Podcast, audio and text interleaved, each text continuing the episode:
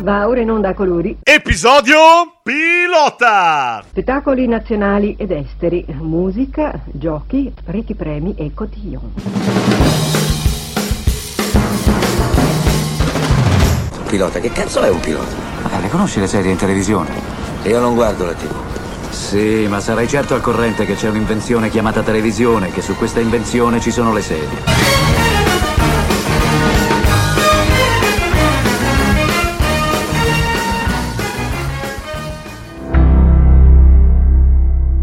Amiche e amici, qualcuno di voi più o meno è dal lontano 2018 che attende di sentire queste parole, cioè da 5 anni.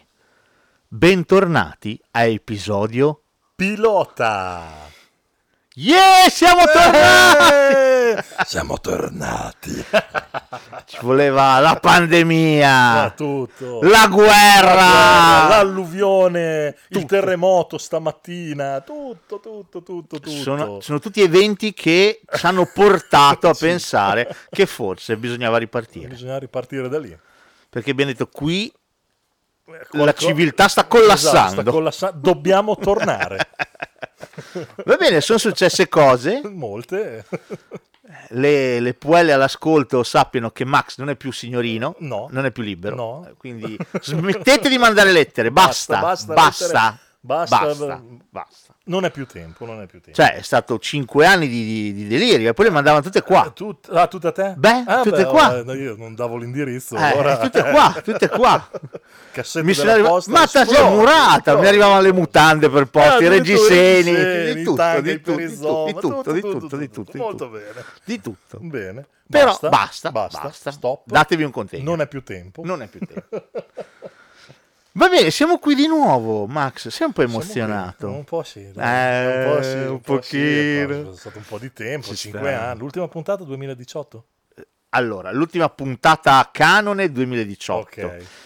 Dicembre 2018. Dicembre 2018. L'abbiamo fatta su. Si chiamava No More Mr. Nice, Nice Guy Guy, ed era esatto. su Stan Lee. Esatto. Non riguardava la televisione, riguardava fondamentalmente un omaggio a Stan Lee, era appena Era morto. appena morto, esatto. e decidemmo di fare quell'omaggio lì. Poi sono seguite nei mesi successivi delle puntate spot ma brevi, Mhm. delle che ti ricordi, non so, l'abbiamo fatta su Chernobyl, Sì. ne abbiamo fatto un'altra su quella serie Della- bellissima. Della bambola, delle bam- come si chiamava? Eh sì, Russian Doll. Russian Doll, abbiamo eh. fatto una su quella bella serie coreana, Kingdom. Esatto, Kingdom. Insomma, qualcosa ogni tanto se- è ogni tanto, apparso. esatto. Però poi da quando ho cambiato piattaforma Spreaker l'ho abbandonato perché voleva di soldi.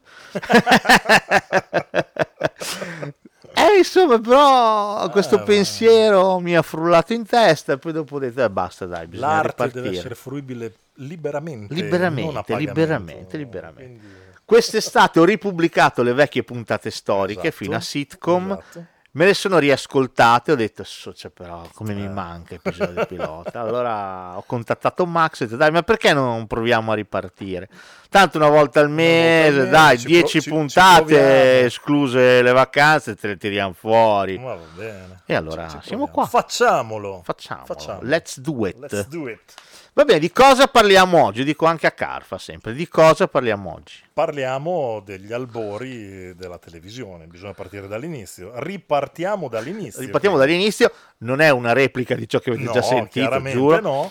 Anzi, siamo andati a esplorare robe. Io per fare questa puntata qua mi sono sbloccati dei ricordi allucinanti. Ci sta. Adesso ci arriveremo e ti segnalerò il momento, ma ci sono state delle cose che ho detto no!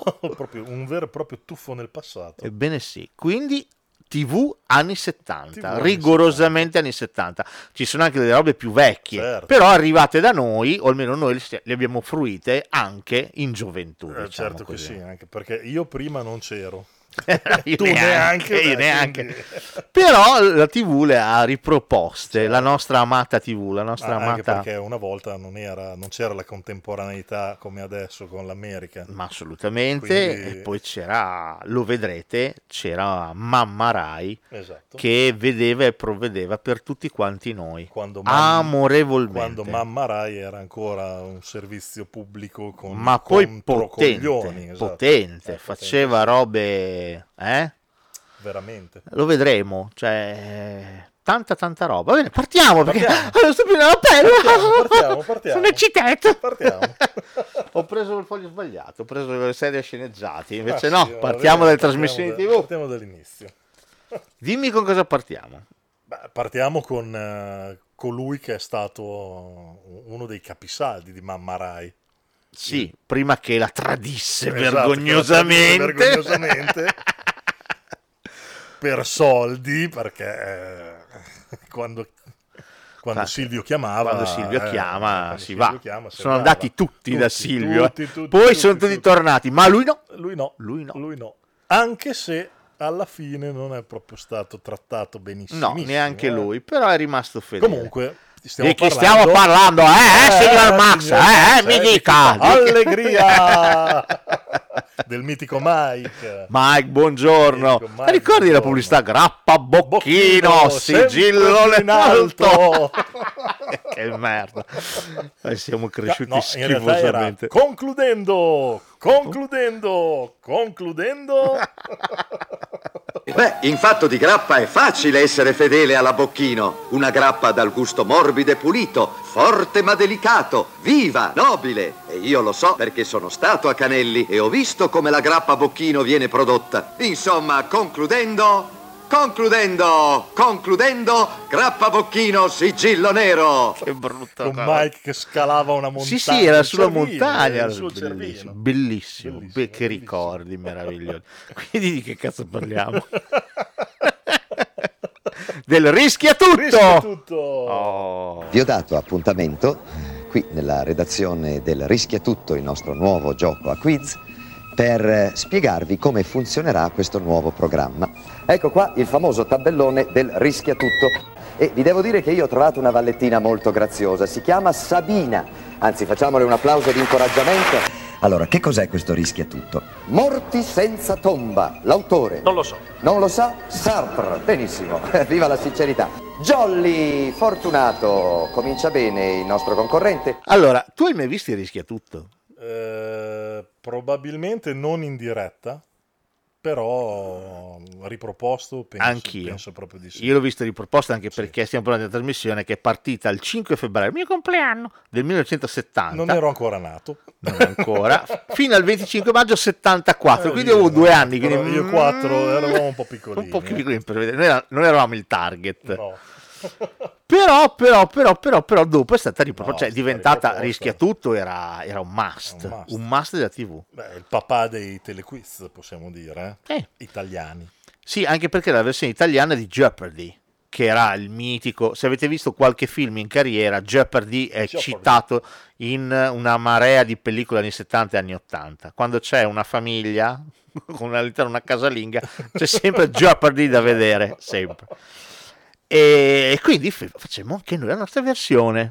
E che, era, cioè, era difficilissimo, sono stato a vedermi dei pezzi. Eh, certo. Cioè, era difficilissimo, rischia tutto. Cioè, mica adesso l'eredità, queste cagate che Esatto. fanno, che ti fanno delle domandine all'acqua di rose. No, no, già le domande generiche, diciamo, erano complicate. toste. E in più E lì il problema. eh, dovevi portare una materia. sì, lì quello lì era Ah, drammatico. certo. C'era della gente che si prepara, c'era... ah, aspetta pure, ah, cioè, me li sono segnati. Eh, certo. Vabbè, allora, la concorrente mitica... La è? signora Longari. Ai ai, Ai, signora signora Longari!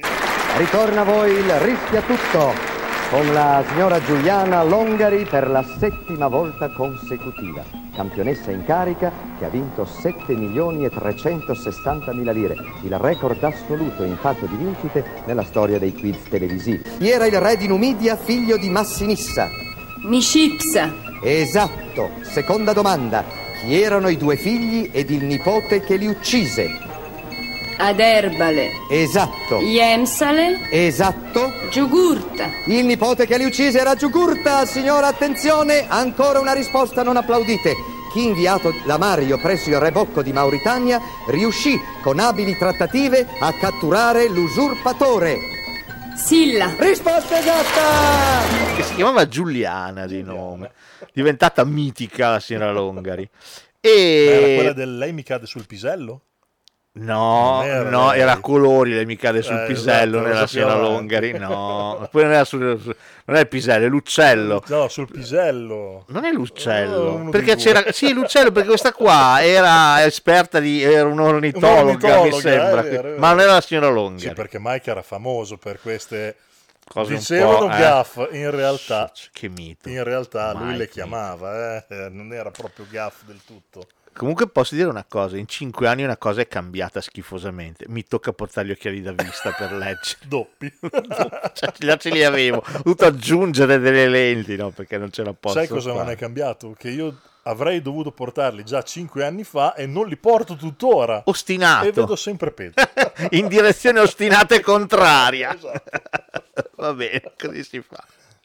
Va bene, oh, l- l- il concorrente più mitico fu Massimo Inardi, medico di Bologna. Esatto. Ta-da!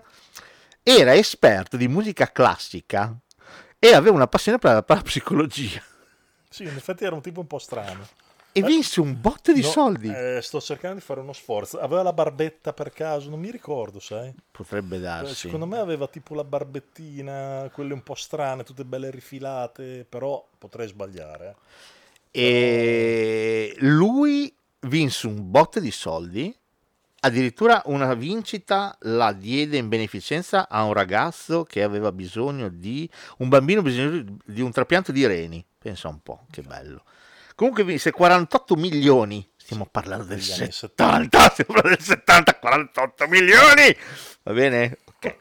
Ci compravi una villa, ci compravi, Sì, eh? ma bella. Sì, sì. Ma No, no. un, gra- un gran villone. gran bella casina ci comprai con 48 milioni Ma un appartamento 70. credo che costasse, non arrivasse a costare un 10 milioni forse. Non, Sì, non sì, sì, no, ma è una roba, Quindi una, 48 una roba milioni Erano veramente stratosferica. un botto ai tempi. La cosa interessante è che lui, essendo appassionato di parapsicologia, pensavano, sospettavano che leggesse le risposte. Esatto.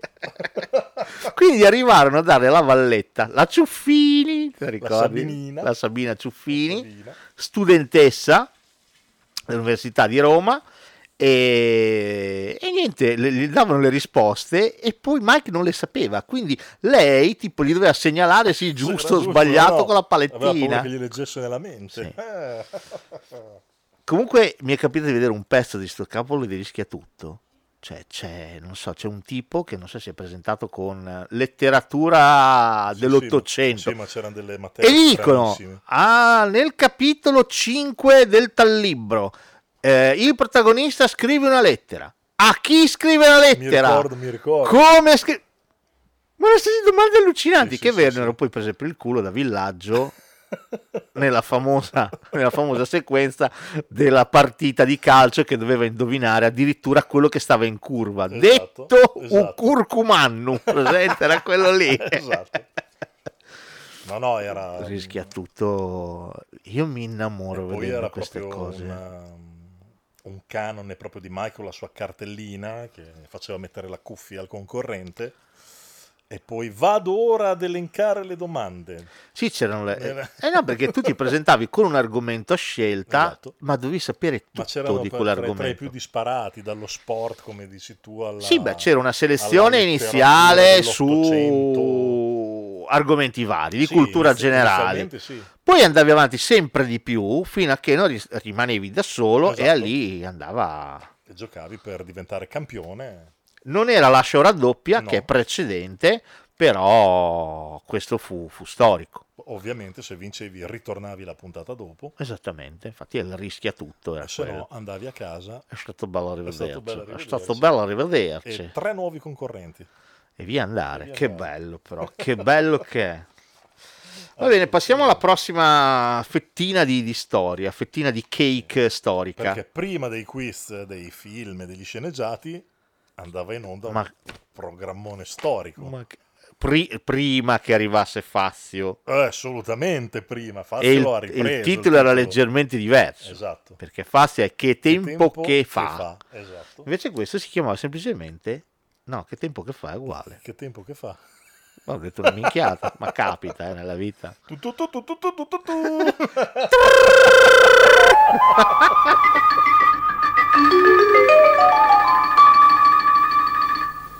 buonasera.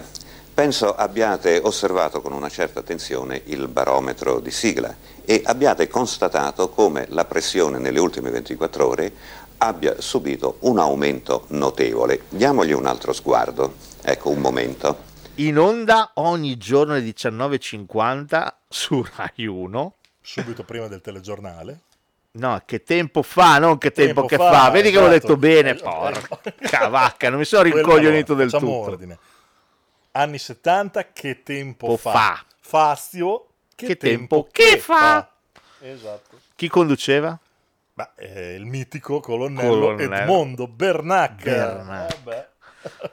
Che bello, crescere con Bernac. Bernac. Bernac è la classica figura che ti rendi conto quando ti manca, quanto ti manca quando non c'è più. E ora vediamo la situazione generale. Ecco la perturbazione numero 3. Ecco.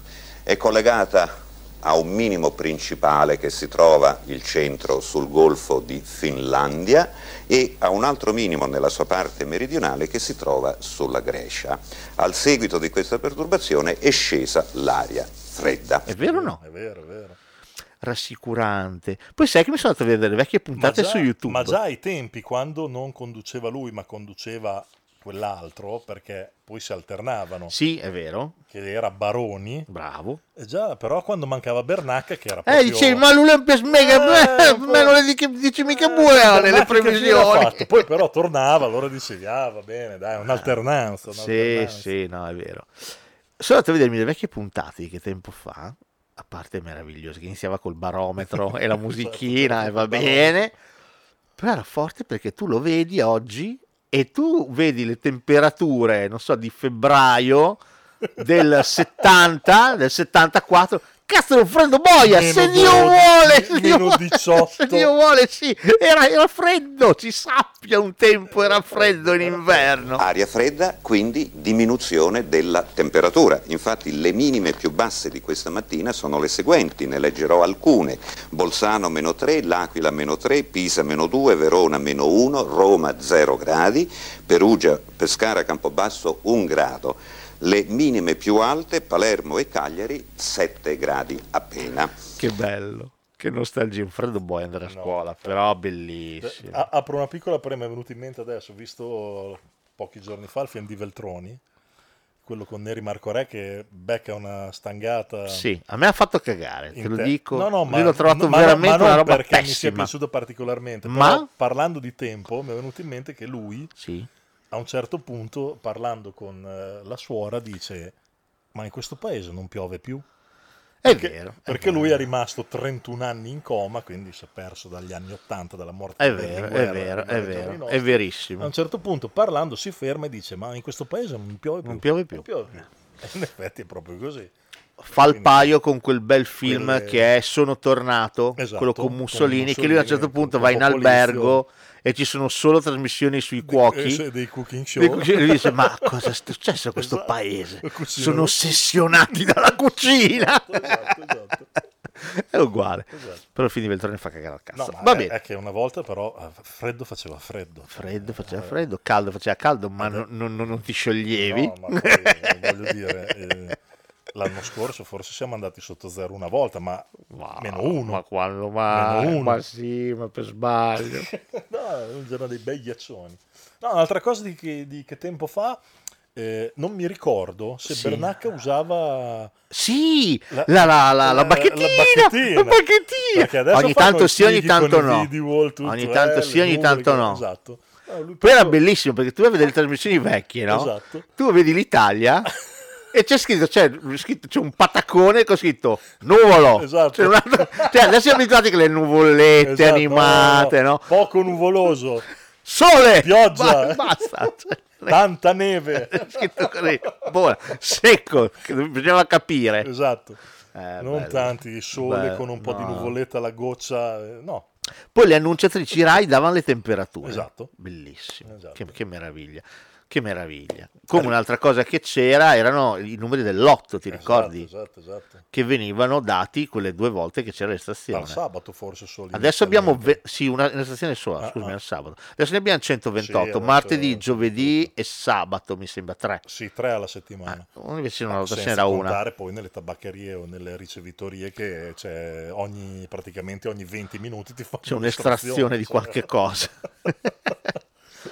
Un altro must di quegli anni che cos'era? L'intervallo. L'intervallo. L'intervallo. Tu pensa, tu pensa, esistevano dei buchi di programmazione che venivano riempiti con un intervallo, cioè delle immagini.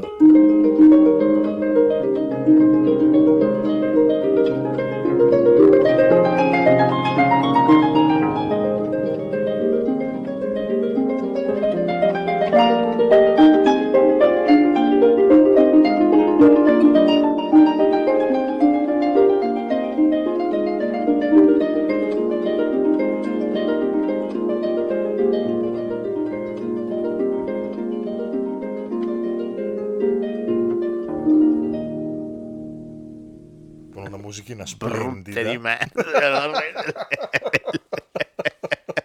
Poi era- cioè non è che c'era, non so che, cosa- no, Venezia, no, No, c'era no, no, no. Campobasso, Esatto, Campoba- il- Campobasso credo che sia il, il top dei top dei top. Cioè Sì, ma Campobasso- poi non è che c'era Campobasso, no, c'era scritto Campobasso, il ponte. Il ponte.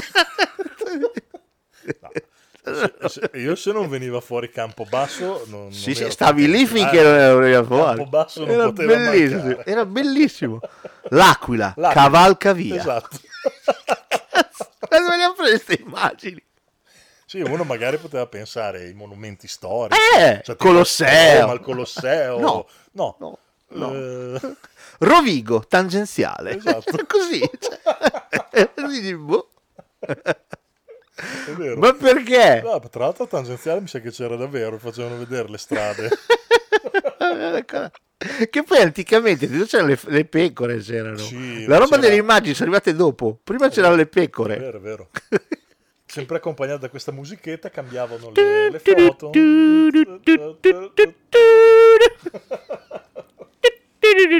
quello era l'almanacco del giorno dopo. Bravo!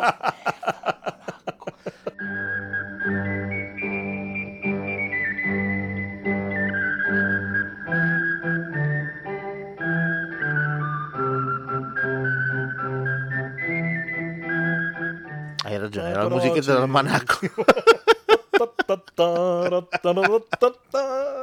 Anche lì con de- delle immagini bucoliche si vedeva E poi c'era, con- poi c'era la carta del giorno è il matto. Esatto.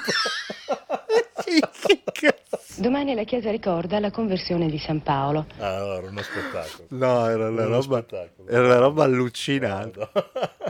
Nel senso che è, è l'opposto di oggi. Cioè adesso bisogna veramente coprire ogni secondo. No, certo. Cioè un buco di nero vuol dire la morte civile. Sì, e quindi i palinsesti vengono studiati alla perfezione di notte. Cioè una volta c'era il monoscopio, ragazzi. Certo. Cioè, fine le trasmissioni. Sì, ma poi non è che letto. alle 2 di notte. eh. Cioè, inizialmente alle 10.30, 22.30, buonanotte, ciao. Te della LED, mattina gliela laure! L'antenna della Rai. Sigla, bellissimo, un crescendo. Eh, eh meraviglioso. Poi... Boom monoscopio con nota, riga. con nota, riga. Sì, sì, figata. Vabbè, per dire... È un canale. Un canale che non si chiamava Rai 1, si chiamava Primo Canale, Primo canale si chiamava. Esatto. Primo Canale, Esatto. semplicemente. Dopo è arrivato il secondo canale e il terzo Secondo- canale. secondo Poi credo dopo... fine anni, 80 fine anni 70 e il terzo inizio anni 80, forse 81. C'è voluto del tempo. voluto del tempo. Poi dopo, quando sono arrivati Italia 1, Canale 5, eccetera, dopo è diventato Rai 1, Rai 2, Rai Esatto, 3. Rai 1, Rai Ma 2, prima era il primo canale, Primo che mia canale, madre addirittura chiamava il canale. primo programma. Esatto. Era, vabbè. E anche le televisioni erano erano scomode, erano- non c'era il telecomando, adatt- dovevi alzarti. perché c'erano quattro tasti Basta. E già ne avevano messi in più, Clac, già clac. ne avevano messi in più. Sì, sì, sì. erano stati ottimisti. Beh, forse perché c'era primo canale Svizzera e Capodistria. Comunque, per dire come è cambiata la TV, ma anche centralmente nella vita di, di ognuno, è diventato adesso centrale ma perché è uno schermo, ma potrebbe essere sostituito da uno schermo di un PC, Sì, da un sì, monitor, sì, da quello che vuoi tu. Un tempo invece era la TV, cioè quello che ti dava la Il TV. televisore. Esatto, il segnale che ti arrivava dal televisore. Esatto. Basta. Basta. Dopo il resto è arrivato. Quindi adesso siamo completamente a- agli opposti. No, certo. Poi se consideri che è una roba che, per esempio, una fetta di popolazione non guarda più assolutamente. È vero. È assolutamente Quindi- vero. Tanti non la guardano più, per- utilizzano altri diva- device. Esattamente, e poi siamo arrivati all'iperspecificità, cioè adesso hai il canale della caccia e pesca, il canale del Milan, il Tutto, canale dell'Inter, tutto, il tutto. canale del crime, il canale del... Tutto. cioè, è tutto iperspecifico, no? Quindi anche la TV generalista si è imbastardita con gli anni. I figli erano i telecomandi eh, viventi. Sì, più o meno, dovevano alzarsi e Oh, cambiare... Cino, vai a cambiare canale. È così, è così, è così. Allucinante. Va bene, il prossimo capitolo del nostro vagabondare si intitola Chissà chi lo sa. Primo giorno di questa era lunare, noi vedremo battersi due squadre che oggi si batteranno per conquistare un premio veramente straordinario, formidabile. Pensate ragazzi, voi che siete davanti ai televisori, queste due squadre si battono per conquistare un viaggio alla NASA, un viaggio a Houston. Pensate che premio importante oggi la radio televisione italiana ha messo in palio per queste due squadre. Squadre che oggi scenderanno come sempre in campo all'ormai fatidico grido che non voglio dire subito perché prima devo dirvi di quali squadre si tratta. Sono i ragazzi della scuola Jean-Jacques Pellistin di Treviso e le ragazze della scuola Nunzio De Tommasini di Trieste. Squadre che scenderanno in campo all'ormai fatidico grido di squillino le trombe, entrino le squadre! Trasmesso sul programma nazionale, neanche il primo programma, Esatto, programma nazionale, del 61 al 72, Ma- presentato da Febo Conti. Praticamente proprio agli inizi della televisione. La TV è il fosse- 59. Ah, esatto. Arriva nel fine anni 59. 50, quindi era proprio... Arriva nel 59, quindi siamo proprio all'inizio. Esatto. La cosa singolare è che la regia è di Cino Tortorella ed era anche l'autore. Cino Tortorella, Eh, lui nasce come autore in realtà. esatto. Chi è Cino Tortorella? Mago Zurli. Eh, Mago Zurli. che fico! Andava in onda alle 17.45 dagli studi di Corso Sempione a Milano. E- ed era una, una sfida tra due squadre di 6 o 7 ragazzi, ciascuno proveniente da una scuola media italiana.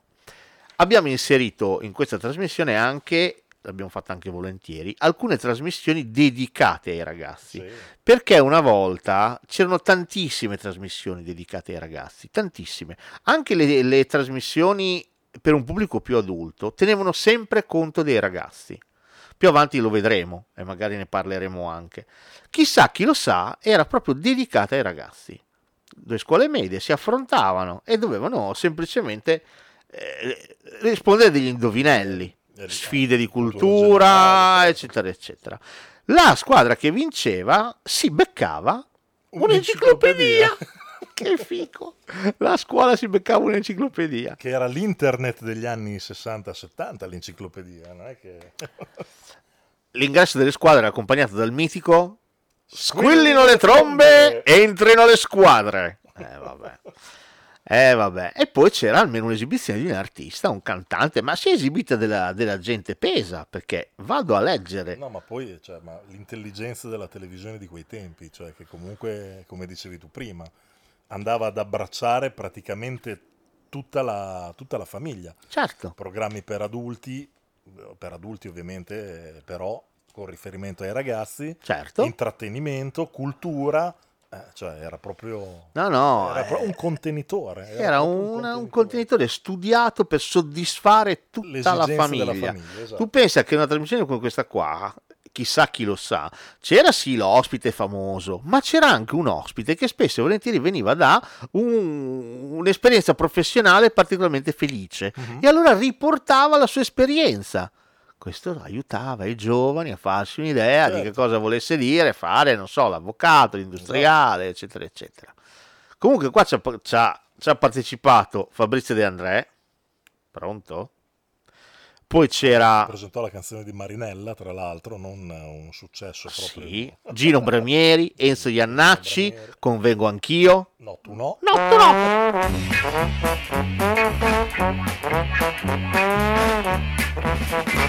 Paolo Villaggio, cioè, fighissimo, Nada, c'è un sacco di gente. Veramente bello, veramente bello. C'è un tipo di TV lontana anni luce Certo. dalla nostra, ma anche proprio dallo stesso concetto. Co- produrre questo tipo di trasmissioni costa tantissimo, non era una cosa che costava poco. Quindi la TV dei ragazzi progressivamente negli anni ha abbandonato le produzioni proprie. L'ultimo esperimento è stato la Melevisione, Ah. che anche quello hanno smesso di farlo a un certo punto perché? Perché sono accorti che costava molto meno prendere dei cartoni animati e mandarli a rullo e quindi fare i canali tematici anche della Rai, Rai Yo-Yo, eccetera, eccetera, dove mandi solo dei Meno cartoni. personale. eh, E poi al limite c'hai le repliche Esatto. o dell'albero azzurro o della Melevisione E e via che quando vai. vuoi, E certo. via che vai. Che problema c'è? Mica devi per forza produrre qualcosa di nuovo. E invece in questi anni la TV produceva espressamente pensando ai più Era piccoli. sperimentazione continua, cioè era, era una roba fantastica. Lo vedremo negli anni Ottanta, anche la TV privata nel suo piccolo è andata in quella direzione, Certo. perché comunque un occhio ai ragazzi c'era sempre. I vari Bim Bum Bam, per esempio, sono andati in quel senso Sì, lì. poi i vari giochi di Corrado Tedeschi, come si chiamava quello che doveva rispondere, che c'erano gli esagoni, non mi ricordo il nome. Vabbè. Ah sì, me lo ricordo, eh, non mi ricordo come si chiamava il gioco. Eh, sì, sì, comunque c'erano programmi con ragazzi. Tra l'altro va di moda anche riproporli sulle piattaforme di questi tempi perché hanno partecipato Salvini. È vero. Un giovane Bravo, Matteo è vero, Salvini. è vero, è vero. Renzi no, partecipò con Mike Bongiorno, credo, alla ruota della fortuna. Pensa un po' che figata. Però ogni tanto tornano fuori. No, no, beh, era un filone che comunque anche le tv private hanno cavalcato per un bel po'. Ah, sono- Eh, secondo me ai tempi non, non c'era neanche il vincolo forte come può esserci adesso degli indici d'ascolto. Quindi si potevano permettere... Ma sai, c'era anche meno c'era concorrenza. concorrenza, chiaro. Però si potevano permettere di, sperim- di sperimentare Sicuramente, di più. sicuramente, E- sicuramente. Essendoci, molta meno, essendoci meno concorrenza, chiaramente lo potevano fare. Adesso sarebbe improponibile, nel senso che... Sì, adesso fai fatica, però Abbiamo è interessante questo tipo di tendenza che tra l'altro lavorava su fasce orarie dedicate sia ai più piccoli, con i Esatto. cartoni animati, con le trasmissioni per i bambini, sia anche sui più grandi, perché le varie trasmissioni musicali Mhm. ah, davano- eh, andavano nella direzione dei ragazzi, Certo. degli adolescenti, Adolescenti. già di fascia più alta, quindi insomma interessante, era un modo di concepire la TV come servizio, come abbiamo Esatto. detto. Oh, dopo chissà chi lo sa, arriva, arriva, una trasmissione che è diventata praticamente una, so- una sorta di mito, che è Dino d'Orlando. Barabitti, Barabitti, ciao a tutti. Oggi 22 giugno, 22esima trasmissione. Il Diro d'Orlando nasce eh, come una trasmissione scommessa perché a differenza di chissà chi lo sa che, era- che aveva già più una struttura classica televisiva come quiz, il Diro d'Orlando eh, nasce come esperimento e fu un esperimento di un successo strepitoso, veramente strepitoso, perché divenne un culto. noi qui del Diro d'Orlando invece oggi cosa faremo? Faremo un carolinzio lattonzolo. Cos'è il carolinzio lattonzolo? Si domanderà qualcuno di voi. È semplicissimo, è un carolinzio dedicato a Barabitti con un'età massima di 8 anni. Non so per quale motivo in quei giorni girava in redazione il librone dell'Orlando Furioso illustrato dal Doré. E io dicevo, dovremmo fare una cosa come l'Orlando Furioso. che sarebbe in realtà Dirò d'Orlando. d'Orlando. Però una delle autrici del programma, che era la cosa, era la Bianca Pizzorno, decise di prendere il versetto del- dell'Orlando e farlo e, e unirlo, e quindi diventò Diro d'Orlando. È di nuovo una trasmissione a quiz, a sfide. La cosa interessante è, intanto, ideato da Ciro Tortorella, Bianca Pizzorno, e c'era dietro Zucconi, ma c'era anche dietro Umberto Eco. Non hai detto niente. E, e c'era una serie di giochi, però in linguaggio medievaleggiante.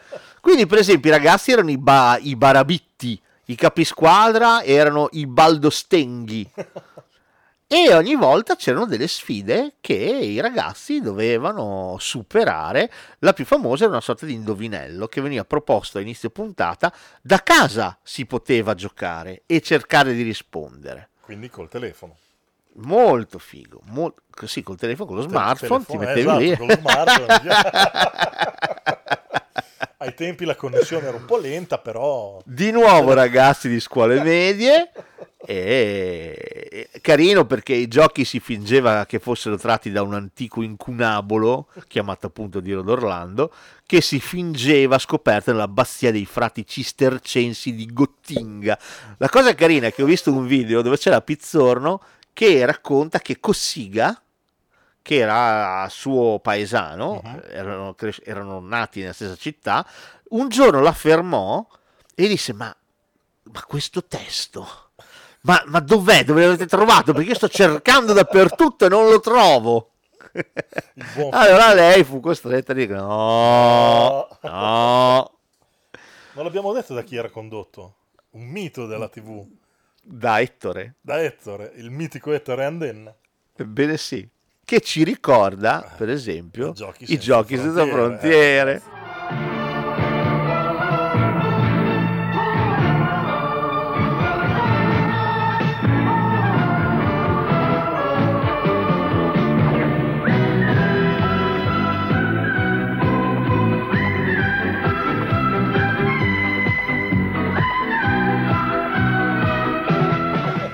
Che bello. Sai che ho scoperto? Io l'avevo completamente rimosso. Esistevano i giochi di Natale, I giochi, giochi senza frontiere di Natale. versione natalizia, versione invernale.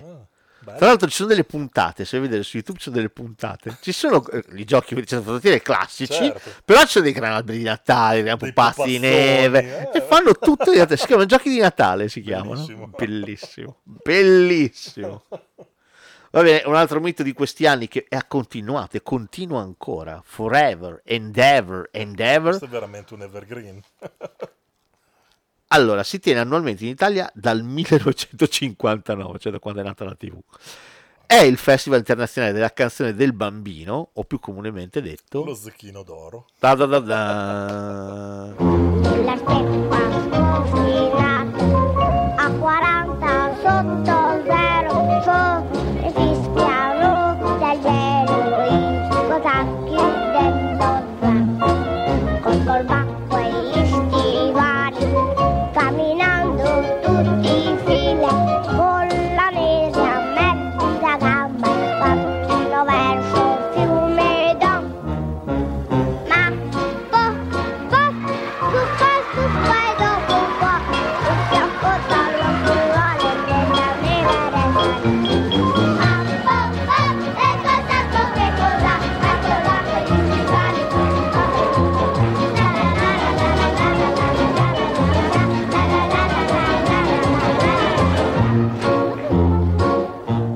A questo nel 2008 si è preso la targa del patrimonio per una cultura di pace dell'UNESCO.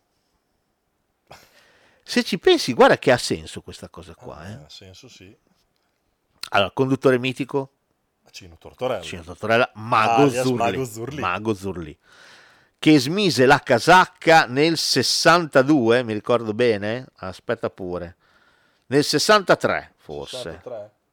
Eh, non mi ricordo, quando è che smise la casacca, aspetta pure, eh. Vabbè, assolutamente ininfluente, chi se ne frega.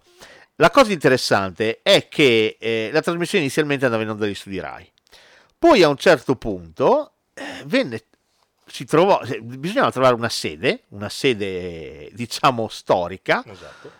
E quindi siccome Cino Tortorella era entrato in confidenza, aveva conosciuto e gli erano piaciuti i frati del- dell'Antoniano di Bologna, si decise di mettere lì proprio la base dello ziccolino d'oro.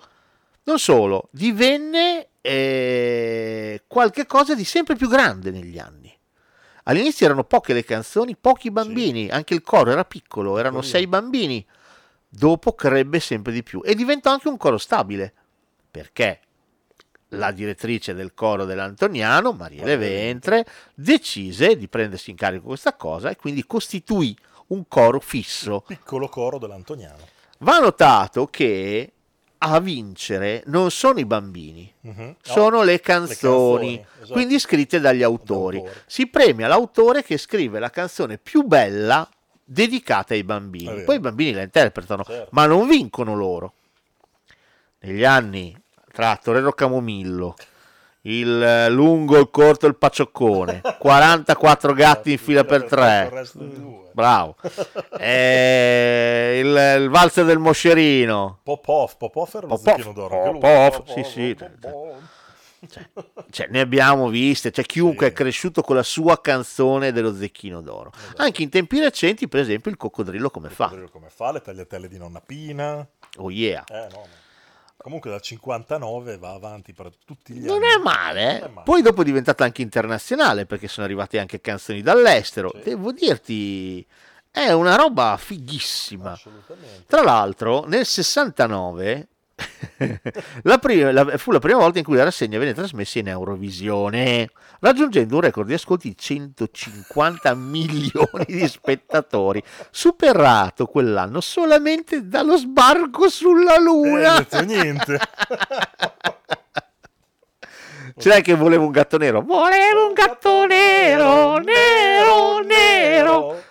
Vabbè. Mi hai dato un gatto eh, giallo, non ci non sto più più. bianco e non ci sto più. Vabbè. Un coccodrillo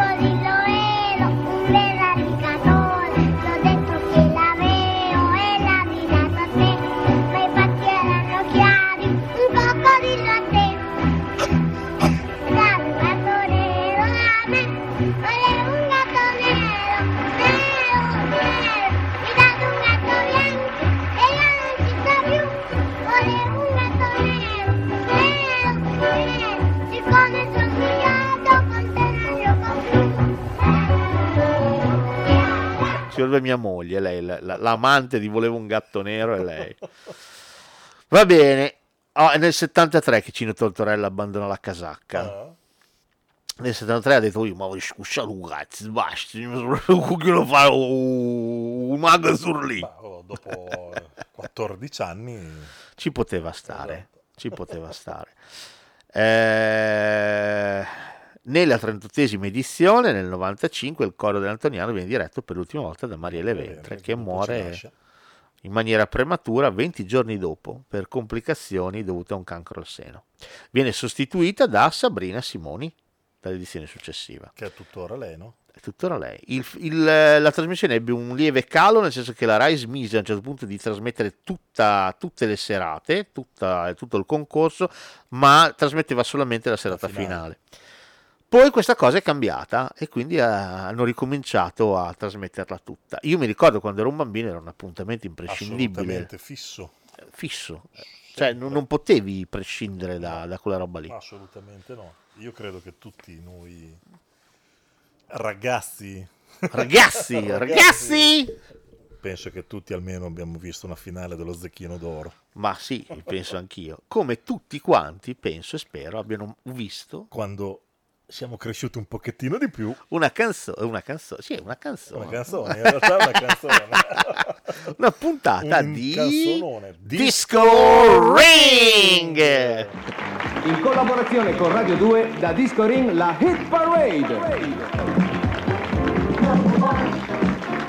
Questa è la hit parade della settimana che precede il Natale. In questo periodo i dischi vanno via come le brioche. Adesso vorrei sapere cosa stai facendo. Ogni giorno, ogni puntata ne devi inventare una. Che cos'è? Magari ce la facciamo spiegare un'altra volta. Come regalo di Natale però potresti anche spiegarci questa cosa. Niente da fare. Allora, sto parlando del Natale dei regali. I dischi vanno via come le brioche perché questo è un periodo particolarmente favorevole. Perché per fortuna qualcuno si è accorto che è meglio regalare un buon disco che la solita cravatta. Anche perché in questo periodo stanno uscendo tante bellissime cose e noi le presentiamo qui in Disco Ring. Questo era un discorso personale indirizzato ai miei parenti. Comunque sono sicuro di aver salvato certamente qualcuno dalla fantomatica cravatta di Natale. 14 stagioni, dal 20 febbraio 77 al 26 maggio 89. Io questo me lo guardavo tutto, ideato da Gianni Boncompagni. questo era veramente fisso, anche questo. Questa era la versione italiana di Top of the Pops, Pops, che era quella UK. United Kingdom. C'erano eh, artisti emergenti, ma anche personcine più affermate. E via che si andava. Conduttori esperti, da lo stesso buon compagno, a Claudio, Claudio Cecchetto, prima che migrasse altrove, e c'era anche Awanagana. Awanagana. Il mitico Awanagana. Che bello. E all'inizio era dentro la Domenica In, Esatto. che andava in onda sulla rete 1, ma nell'86 acquistò autonomia e si ritagliò il suo spazio il venerdì pomeriggio, fino alla sua ultima stagione dell'89. Al venerdì? Il Ah, venerdì pomeriggio. Venerdì pomeriggio. Un'altra trasmissione su, su questo tipo era Piccolo Slam, che ho inserito perché a parte essere andato in onda dal 23 febbraio 77 al 30 marzo 78, quindi in realtà non tantissime puntate, però andava in onda ogni mercoledì e giovedì alle 18.30, sempre su Rai 1. Ma chi la conduceva? Eh, eh, questo è, è un mitico, un mitico conduttore. Un altro mitico! Un altro mitico Sammy Barbo. Fatti sentire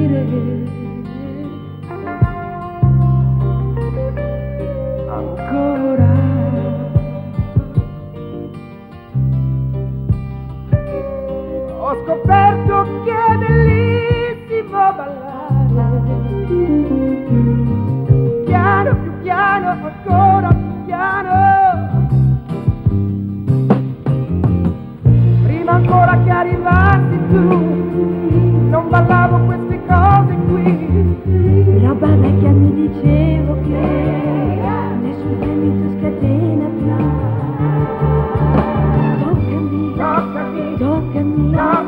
mani le tue mani, eccomi.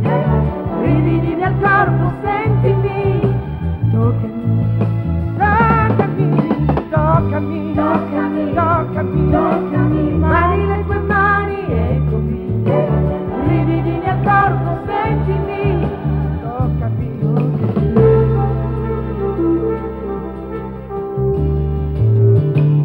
Sammy Bubble e Stefania Rotolo. Mitica Stefania Rotolo. Ma che Fortunatissima Stefania Rotolo. storia. Ah, siamo lì di nuovo, Eh, sì. sempre giovani, musica, canzoni, balli, lazzi, frizzi, bello. Però molto carino, ebbe subito un gran successo, ovviamente i Era- ragazzi era il loro faro. Programmi freschi, programmi facilmente fruibili, veloci. Era... Ma sì, perché poi sai, la musica t'acchiappa per Sì, forza. senza tanti cioè, orpelli, cioè sì. ti facevano ascoltare la musica del momento, eh, che era poi quello che il ragazzo voleva vedere. Il ragazzo di Il oggi. ragazzo di oggi voleva vedere, eh, se lo guardava in tv e molto più spesso aspettava che passassero le canzoni per radio per far partire il rec E registrare. e registrare. Però visto in tv aveva un suo fascino. Eh, aveva un suo che fascino, poi ci fu l'evoluzione, adesso ne parleremo quando faremo la puntata anni 80 con DJ Television. DJ Television, tu non avevi più gli ospiti in studio che si esibivano, che poi tanto erano dei playback becerissimi. Ma avevi, contemplato live ai avevi i video. Video. E lì c'era della roba, ragazzi, che spingeva. eh. Assolutamente sì. Lì era, era un appuntamento da sabato pomeriggio. Io mi ricordo c'era un appuntamento imprescindibile. An- anche perché associare le immagini a una canzone voleva dire farti entrare ancora Sì, di sì, più il pezzo. renderla Eh, eterna. beh, certo. Se ti piaceva, chiaramente, Ah, se a chiaro. cagare era un problema, però ti piaceva. In realtà molte volte poteva anche capitare che ti facessi cagare la canzone e ti E il piacesse il video, video. e ti piaceva un po' di più la canzone. Esatto, e ti È piaceva un o po' no? di più, ti faceva schifo comunque, però il video Eh, la tollerai, dava- il video è talmente Eh, esatto, bello esatto, che... eh. esatto. E poi c'erano i video mitici, vabbè adesso siamo negli anni 80, però so, il video di Wild Boys penso che... Cioè, Mannaggia. cioè, quando uscì tutti quanti... Cioè, I Wild Boys era, tra l'altro furono salivavamo come dei Labrador. proprio la versione tra virgolette cinematografica che durava tipo Sì, un quarto d'ora in più della canzone. Bellissimo. Quando facciamo gli anni 80 facciamo tutto un capitolone sulle le hits. Sì, le sì, hits. Vabbè, adesso c'è la prossima. Questa l'avevo rimossa. sì, eh. L'avevo rimossa completamente. Poi andando a fare le ricerche per la puntata. No, è vero Io la guardavo. C'era anche quello, ma anch'io la guardavo. Stiamo parlando di Sim Sala Bim. Questa sera ho preparato per voi tutti una grande illusione che certamente non mancherà di stupirvi, non mancherà di divertirvi, ma soprattutto cercherò di sconcertarvi. Con Di guardare in qua, il microfono è là, di Con guardare qua. Silvan. Con Silvan, il, il- il mago più famoso della TV. Ma tuttora si vede ancora. Ogni Ah, tanto, sì? ma secondo me ogni tanto lo si vede. Adesso gli chiedo l'amicizia su Facebook. Ho chiesto a Mal, vuoi che non lo chieda a. Silvan? Vediamo se c'è. Tu guarda se c'è. Intanto che parli, guarda Oh, se Sim c'è. Salabim, che era un programma televisivo di varietà trasmesso nel 73 sul secondo programma, condotto da Silvan, e c'era anche Gigi Reder. Ma pensa te. Il programma era basato sui giochi di prestigio di Silvan e gli sketch di Reder. E c'erano i, belle- i balletti di Evelyn Hanak. Faceva anche da assistente a Silvan. Ed era un florilegio di Silvan. Ho una brutta notizia da darti, non trovo Silvan sui social. Quindi... Niente, non è... Teniamo mal. Teniamo mal, va bene, teniamo mal finché dura. Mal che ricordiamo odia Furia. Odia Furia. Odia Furia certo, perché gliela è chiedono ovvio, gliela chiedono. È, è diventato noto solo per quello. Esatto. Che poi non è vero, non è vero, perché lui era noto anche prima. È come Mal dei Primitives. Sì, che ha fatto pensiero d'amore.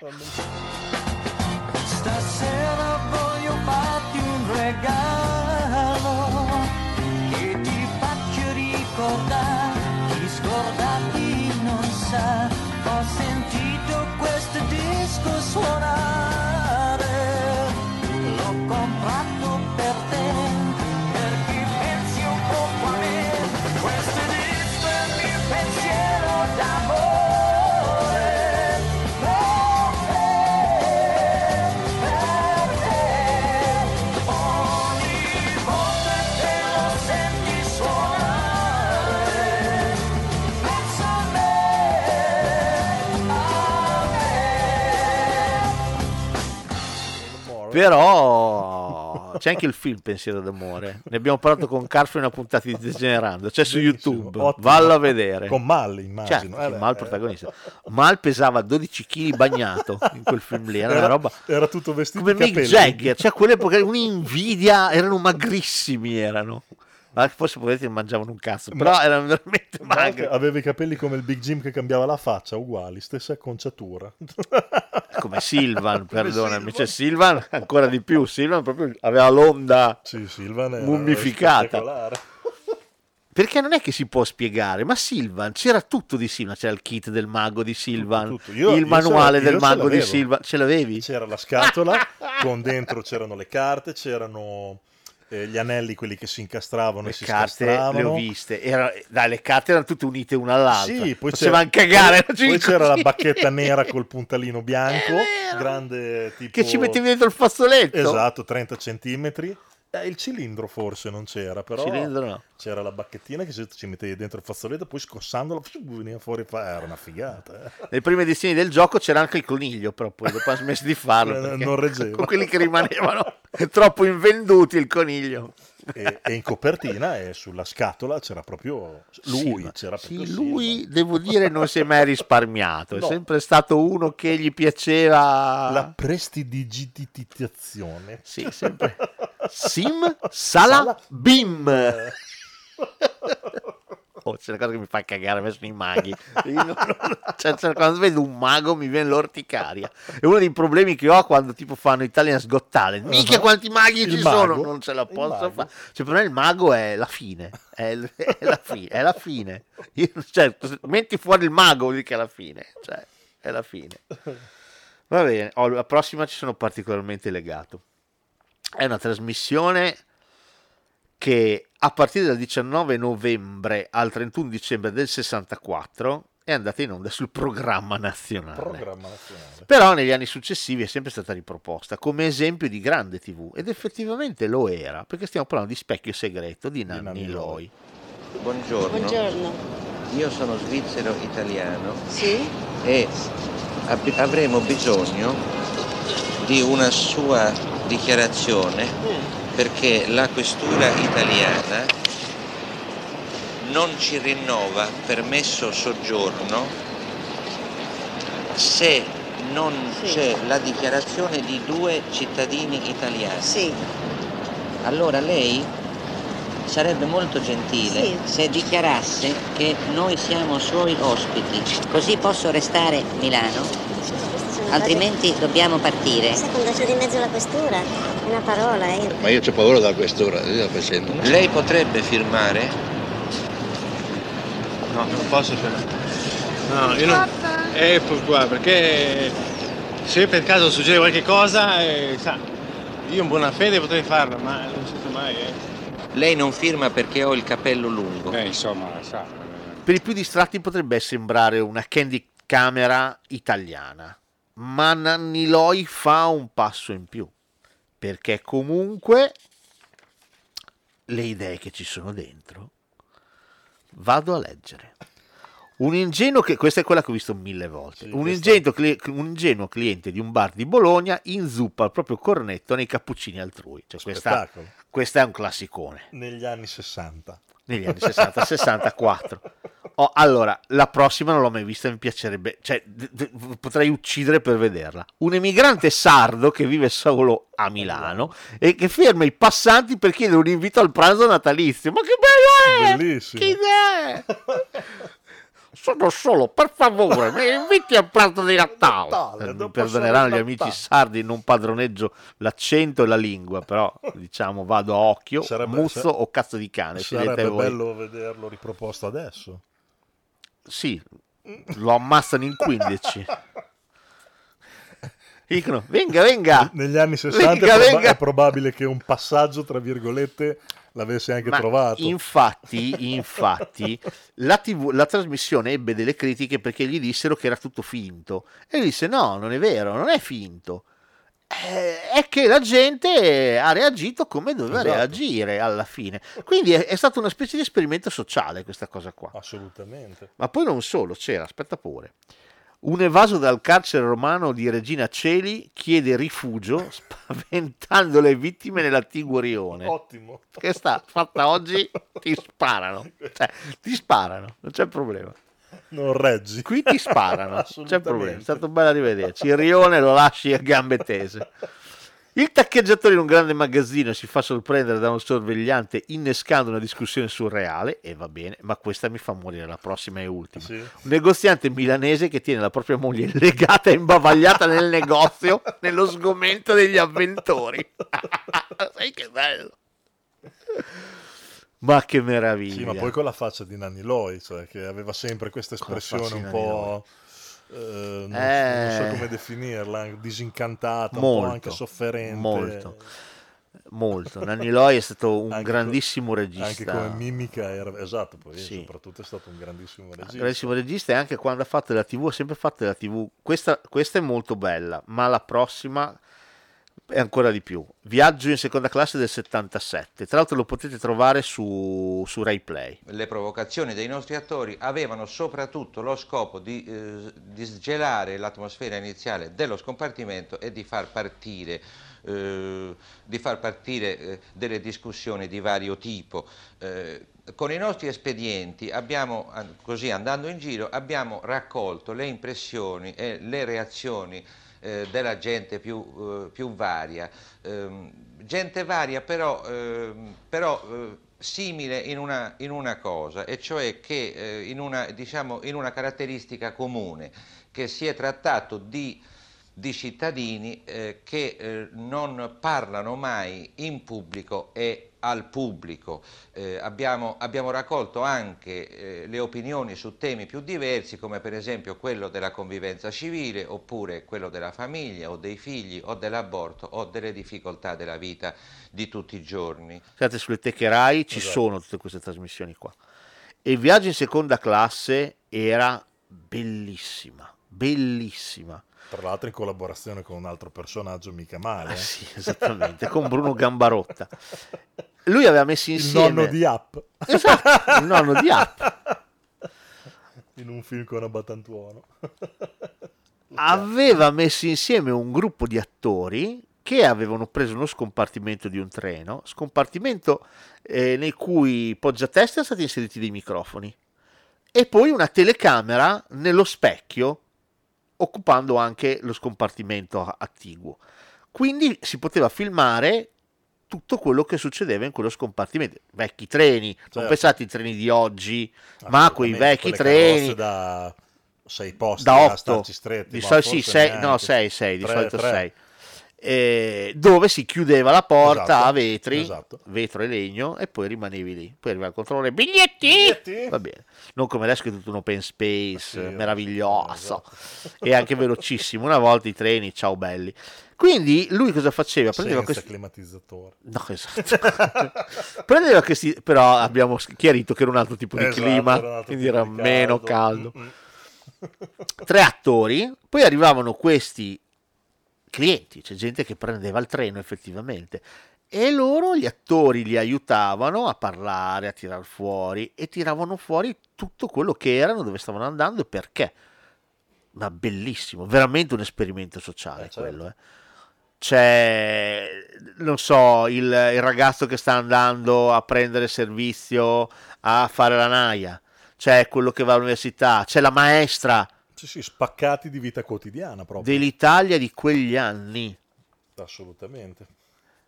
E questo, siamo nel 1977, mi fa imputtanire come una zoccola in chiesa. Perché tu mi devi spiegare perché l'espressione dell'italiano oggi deve essere rappresentato da chi si va o a urlare in faccia all'isola dei famosi, a sti cazzi, eh, o "Riesci, torna da me, su queste cose qua. O altrimenti ballo, canto, canto e ballo, basta. È vero.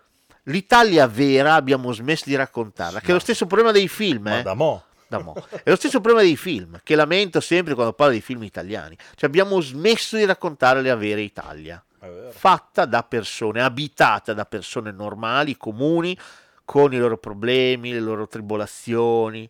E invece è affascinante. Ma sai perché è affascinante? Perché cazzo ti ci puoi ritrovare Eh, in quella certo, gente lì. Certo.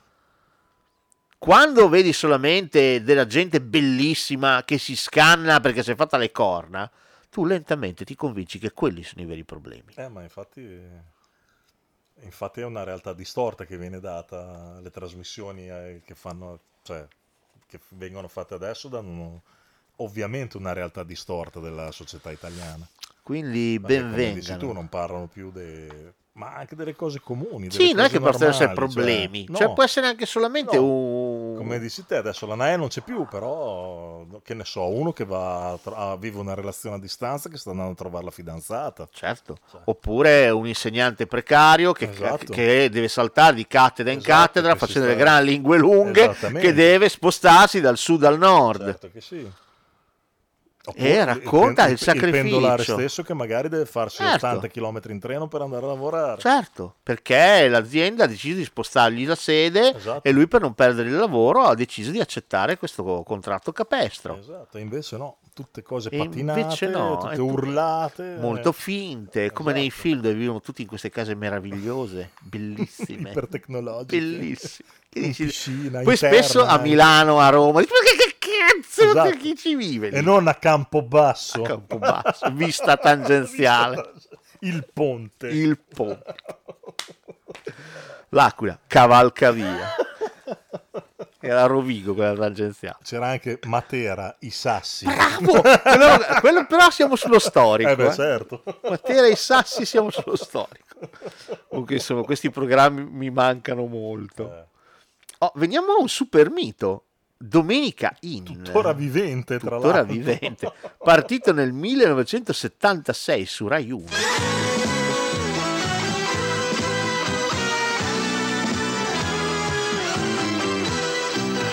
Charlie corre si siede a tavola, si fa servire del patè. Il re che buono non si incavola e sta con lui fino alle tre. Sai perché, sai perché, sai perché? No, perché? Perché sì, perché così. Il re gli fa vedere l'America, lo porta a spasso per New York. Charlie va matto per la musica, alza la coda e balla il rock. Sai perché, sai perché, sai perché? No, perché? Perché Charlie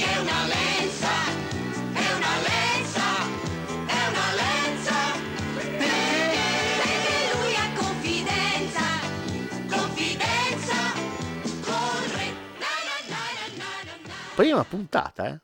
E anche questo. Oh, questo è interessante Eh, la genesi. Come nasce Domenica In? Questo è interessantissimo. Domenica In nasce perché il governo vuole aiutare gli italiani in un, proble- in un momento di austerity, Austerity. esagerata. La benzina costava un sacco. Quindi la RAI dice dobbiamo tenere a casa La gli gente. italiani, così spendono meno. Esatto. Basta farsi cazzi picnic fuori porta, avete rotto i coglioni. In casa, Tra l'altro la benzina costa ancora tantissimo. ma nessuno se ne frega un cazzo.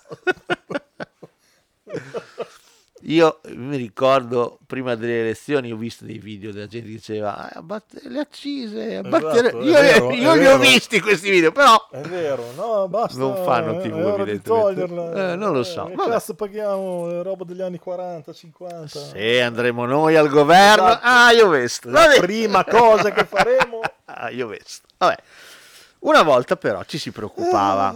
Ci si preoccupava perché il padre di famiglia, certo. poi spesso e volentieri lavorava solo il papà, la mamma stava a casa a fare la casalinga. Poi, poi quante volte l'hai sentito dire, magari dai nonni così, oh allora c'era l'austerity, eh, mica pugnette. Esatto. Ed era bella questa cosa di eh, come faccio? La gente non può permettersi di comprare la benzina perché costa tanto, impatta nel- in una famiglia. Quindi eh, gli devo trovare un qualche cos'altro da fare. Ecco che nasce Domenica In. Esatto. Sembra allucinante, ma nasce per quello Domenica In. nasce per quello. Conduzioni di Corrado mitiche, Mitico Corrado. mitiche, e anche qui un contenitore dove c'è dentro di tutto. Ci dispiace di aver appreso l'opinione che sembra sia stata espressa da un altissimo dirigente televisivo. Domenica In. Trovo che parlare al pubblico come parla Corrado per tutte quelle ore sia un fatto di cretineria. Beh, se questo fosse vero, ma io non voglio crederci, io, io penso che l'immenso, meraviglioso pubblico che ci ha seguito per ben tre anni sappia benissimo distinguere da solo e intelligentemente quali sono le vere cretinerie. C'è dentro di tutto e c'è dentro anche tanta roba per bambini. esatto. A partire bambini. sigle. C'erano le sigle che erano a cartoni animati, spesso e volentieri. Certo. Quindi... Ma mi fa impazzire questa cosa, mi fa impazzire, io impazzisco. Cioè, io leggo queste cose qui, prepariamo ste robe, mi informo e dico, ma porca puttana. Domenica In. Domenica In, È nata per aiutare le famiglie a superare il problema Torniamo dell'austerity. Al, al ruolo che ha avuto la televisione dai, dai suoi inizi. Assolutamente. Di essere un contenitore sociale in tutto e per tutto. Siamo nel 76, non è che siamo No, esatto. negli anni 60. Già 17 anni dopo la nascita della televisione. Siamo nel quindi- 76. Eh, certo. E invece c'era questa preoccupazione, questa Cominciavano cosa qui a è... esserci anche le prime tv a colori, poche ma c'erano. Assolutamente sì, assolutamente sì. Va bene, la prossima invece, oh, la prossima sai perché l'ho messa? Per la Mhm. sigla. Per la sigla? Sì. Eh? La prossima si chiama Due ragazzi incorreggibili. I due ragazzi incorreggibili chi sono? Franco Franco e Ciccio Ingrassia. Che all'epoca già si stavano sul cazzo. Sì, molto. Non si sopportavano Ah, sì, più. due sigle, Dopo una eh. vita a lavorare insieme, la Basta. coppia era scoppiata. Però tentarono questa cosa, dai, eh, proviamo. Programma scritto da Castellano e Pipolo. Va bene, regia di Romano Siena, Romolo Siena, scusa. Siena. Andò in onda dal dicembre 76 al gennaio 77, quindi non tantissime. Com- come si suol dire, questi durano da Natale a Santo Stefano. sono arrivati a Capodanno. sono Esatto. arrivati. Ma chi c'era insieme a Franco Franchi e Ciccio Ingrassia?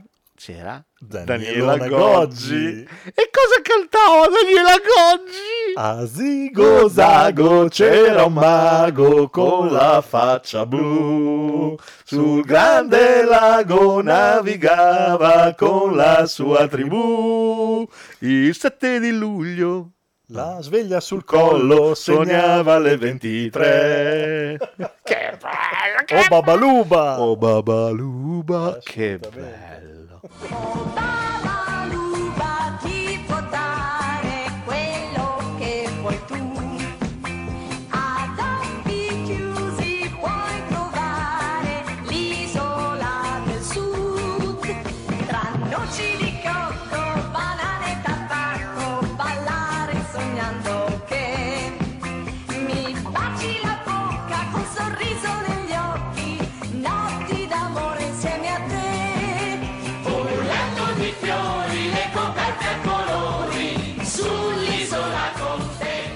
meraviglia!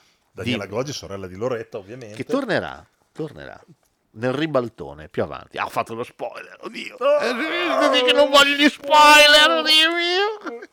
Basta, non guardate, non ascoltate più la puntata. E stando a testimonianze dirette, la lavorazione fu parecchio faticosa. Anche perché anche lei stessa non era vista da buon occhio da... Minchia, c'era cosa? C'era Ciccio che ce l'aveva a morte con lei perché pensava che fosse raccomandata. Quindi feste del Non bene. Non bene, non bene. Però però Babaluba andava assolutamente Ma citata. cavolo.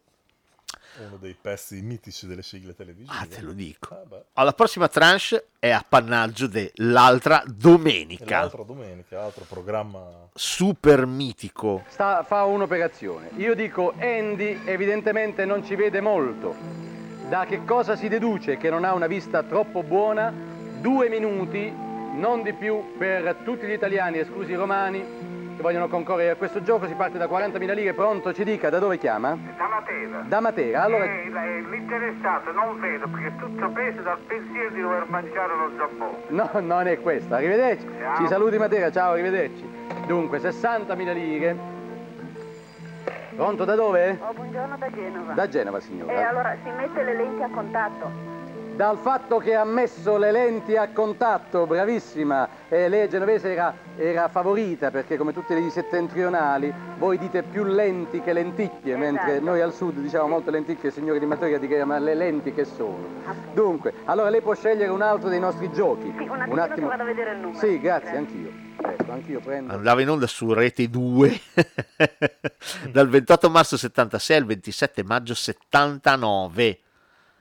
Ideato da Maurizio Berenson che affidò la conduzione degli spazi, diciamo, dedicati allo spettacolo a Renzo Arbore.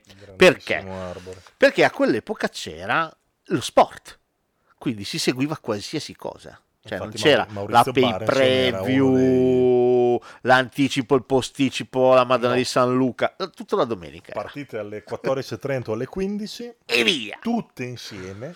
E poi mica solo quelle, c'era tutto il ciclismo, Tutto, tutto, la pallavolo, tutto, il nuoto, tutta la domenica. Tutta la domenica. Formula 1. Tutto, tutta la domenica. Tennis. Tutta la domenica. Quindi l'altra domenica si occupava di inframmezzare, di andare a fare un po' di, di- di- di show quando c'erano delle pause. Esatto. Cioè la versione divertente dell'intervallo. e questo era forte, questo era forte. Arbore lo conosciamo, salterà fuori negli anni Ottanta, ha creato almeno due programmi che sono rimasti per sempre nel- nell'immaginario collettivo Quelli della notte. e dietro tutto. E dietro tutto. Eh, niente da dire. Ma qui, qui ci sono i prodromi di quello che verrà. Perché l'altra domenica, che lentamente prenderà sempre più spazio, perché inizialmente durava solamente una quarantina di minuti, erano proprio solo flash spot, poi la gente si accorse che erano divertenti, che era una cosa bella. Quindi all'inizio che c'erano solamente o interviste o brani di, di- di musica che si potevano facilmente tagliare in caso di gol, Certo. furono sostituiti da veri e propri sketch con ospiti e la trasmissione diventò qualcosa di indipendente che andava in onda dopo la- l'appuntamento sportivo. Ospiti Arbore c'è- esagerati. C'è da dire che Arbore è sempre stato una, una mente sopraffina per queste cose qua. Assolutamente. Anche perché poi non è mai stato uno che ha spinto sul fatto delle trasmissioni di successo, di dire vabbè allora abbiamo avuto successo ne facciamo otto edizioni. No. È vero. In realtà secondo me la vera forza di Arbore è stata proprio quella, di essere riuscita a creare 3, quattro trasmissioni e non portarle avanti nel tempo sono diventate dei, dei cult veri È e vero, propri. è vero, è Eh, verissimo. grande intelligenza. Dicevamo grandissimi ospiti e tra l'altro gente che poi si è ritagliata una certa notorietà. Maurizio Nichetti e Guido Manuli, Roberto Benigni, che si proponeva in uno strampalato critico cinematografico con manie di persecuzione, Andy Luotto! Andy Luotto! Uvi! Ricordi come faceva? Uvi! Lui. e poi posso citare le mie preferite. Sì, le no. sorelle Bandiera. Cavolo, fatti più in là. che, be- che meraviglia, fatti più in là. Fatti più là,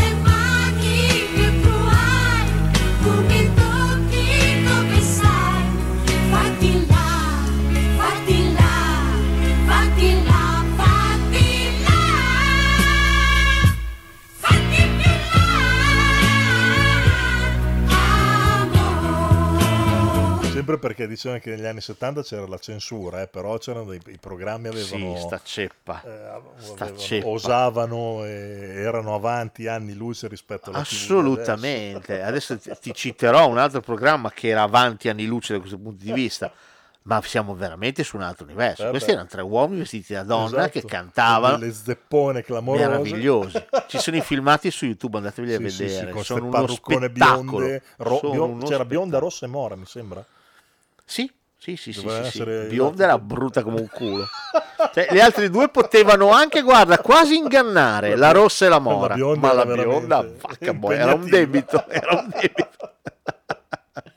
Tra l'altro, questa fu la prima trasmissione a introdurre il gioco da casa in diretta col telefono. La cosa interessante è che nacquero dei simpatici giochi, tipo indovina, indovinello, dove sta la caramello. si poteva vincere delle piccole somme.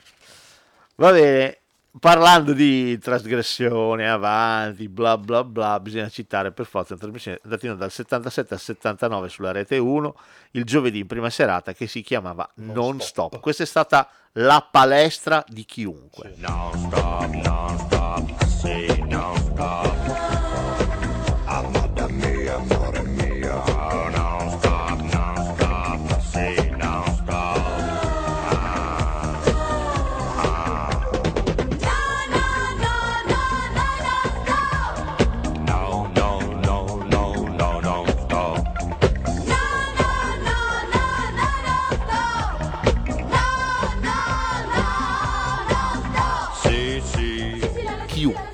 Tutti quelli che hanno fatto comicità, grande comicità nel nostro paese sono passati da qua.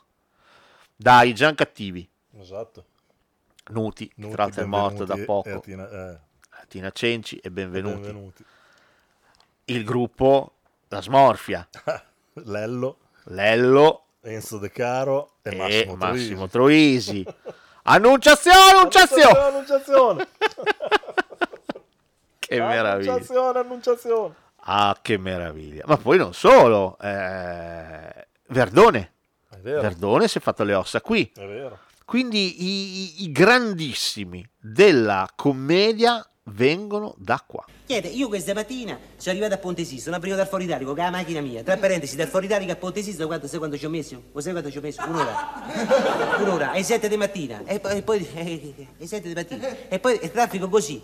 E dicono poi che c'è crisi. Ma dove sta sta crisi? Dove sta sta? Roba da pazzi che... Io non so.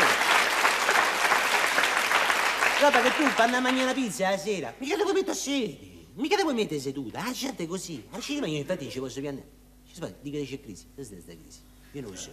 Comunque sia, mentre io stamattina camminavo sul ponte, a un certo punto ho visto quei due anziani signori. L'ho visti. Probabilmente dopo che hanno parlato con qua la signora con quel giovanotto di prima. E io ho captato, ho captato, mi raccomando non metta per verbale perché voglio avere guai, eh. Mi raccomando. Ho captato che uno dei due diceva all'altro. Dice, ah, visto come galleggiano bene quei due tronchi d'albero con cui staci vicino. Io così ho captato, non metta per verbale comunque, eh. Facciamo. Certo, può essere per sicuro, non mettiamo niente verbale, ma abbiamo una... Scusa, non so due tronchi d'albero con i stracci, so due cerdi. Affacciati! Ma se affacci, vedi, mica sto scherzando. Pare che non siano du- due tronchi d'albero, ma due cervi. Guarda che Se- amico mio c'ha ragione, guarda, quelli sono cerdi, affacciati. Tutti quanti. Marco Messeri, eh, Zuzzure Gaspare. Gaspare. E c'era anche Jack la Cayenne. Te lo So, ricordi? Jack Jack, la Cayenne che Cayenne. si metteva le tazzine in bocca. Te lo ricordi? Che smascellava da tutte le parti. Sai che io lo vidi dal vivo, Jack la Cayenne.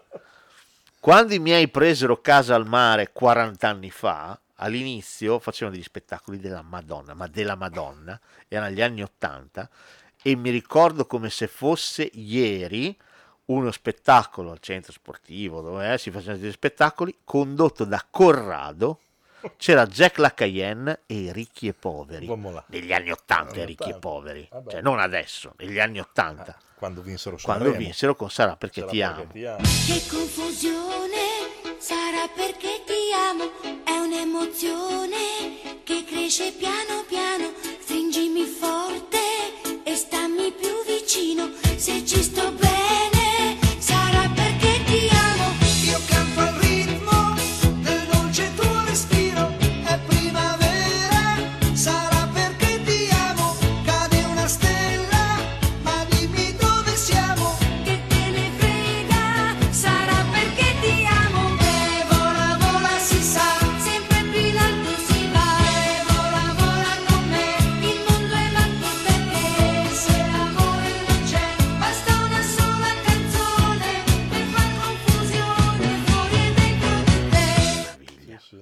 Jack la Cayenne che si infilava la tazzina tutta in bocca. Ma Sì, che perché bello poi, era! Perché poi se la metteva prima da una parte, Bravo, poi dal pa- dalla parte del mare cominciava caffè. a smashellare. E poi beveva il Esatto, caffè. praticamente una faccia, ma, ma non una tazzina No, no, da caffè, la, tazza sì, da sì, tè la tazza da, da tè, da cappuccino. Esatto, eh, esatto, da bellissimo, cappuccino. bellissimo. Tra l'altro, nei- nel gruppo c'era anche Ernest Tole, che non so se, se vai a vedere, ah te lo ricordi Sì, chi è? sì, Ernest che lui bio- il faceva, e lui era omosessuale, Esatto. e se vai, io sono andato a vedere dei suoi spettacoli, sono andato a vedere dei pezzettini. Ma una roba. Cioè, lo guardavi e dicevi, ma sta roba qui andava in onda Sì, sulla sì, Rai. Sì, sì, sì. Davvero. Cioè, con lui effeminatissimo che diceva, "Ah, vi devo dire una cosa. Sono, parola con la N, questa non la dico Eh. perché veramente. E poi dice, ah no, no, sto scherzando, non è vero. La verità è che mia mamma voleva un maschietto e mio papà una femminuccia. Allora io ho deciso di accontentarli entrambi. Giustamente. Vabbè, è una roba completamente fuori di testa. Io ho fatto anche un sacco di film. Sì, sì, Ernest Tolle c'era Sì. in parecchi film, parecchie commedie. Poi è morto, è morto giovane, povero. I gatti di Vicolo I Miracoli. gatti Victor Miracoli, ma assolutamente, sono partiti da qui, anche lì. Adesso in tanti posso capire che ci abbiano sul culo il buon eh, Jerry Calà, perché poi si mise da solo e va bene. Però va detto due cose. La prima, Umberto Smaila come musicista, lasciatelo Niente stare, lasciatelo veramente stare. Questo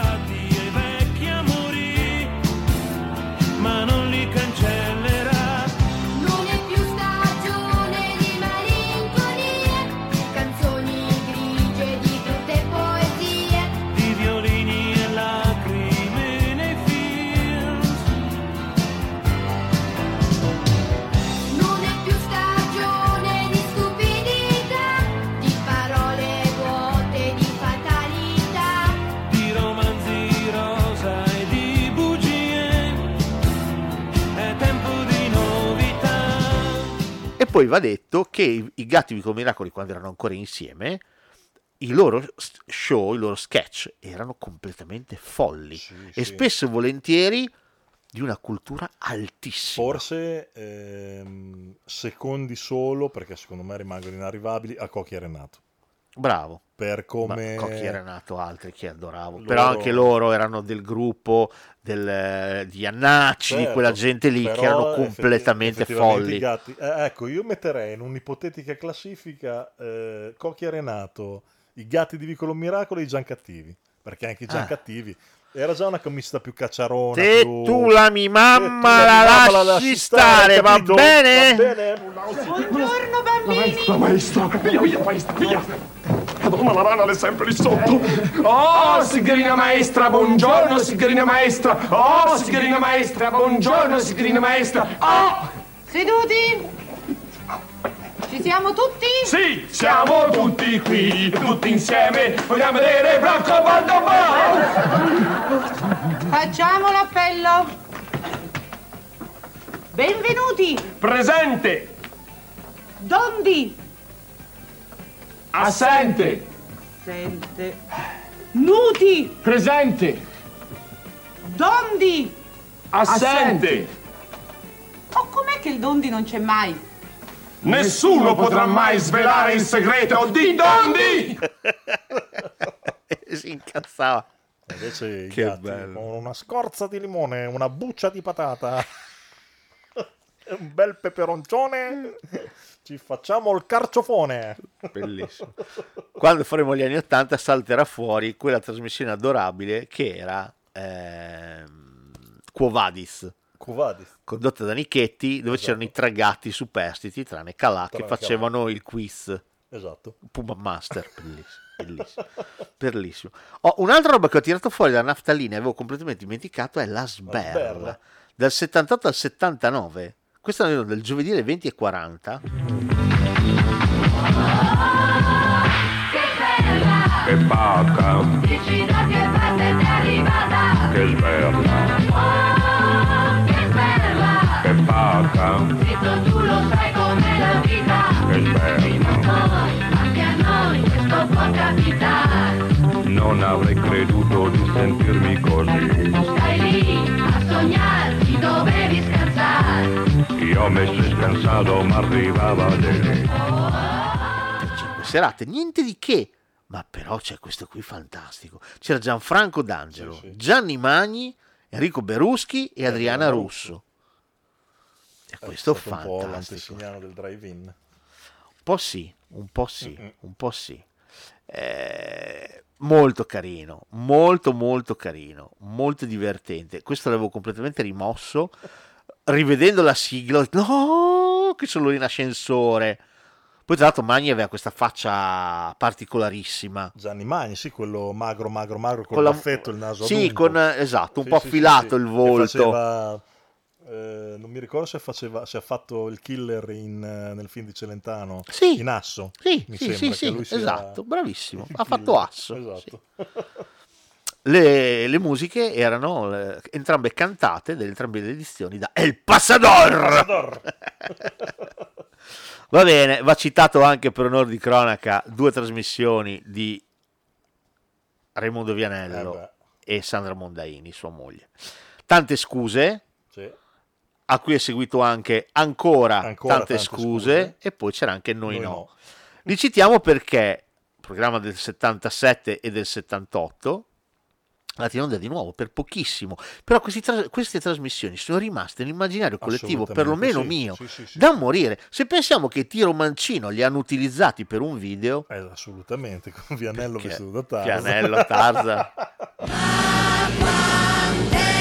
Forte Tarzan, ma quanto strilla Tarzan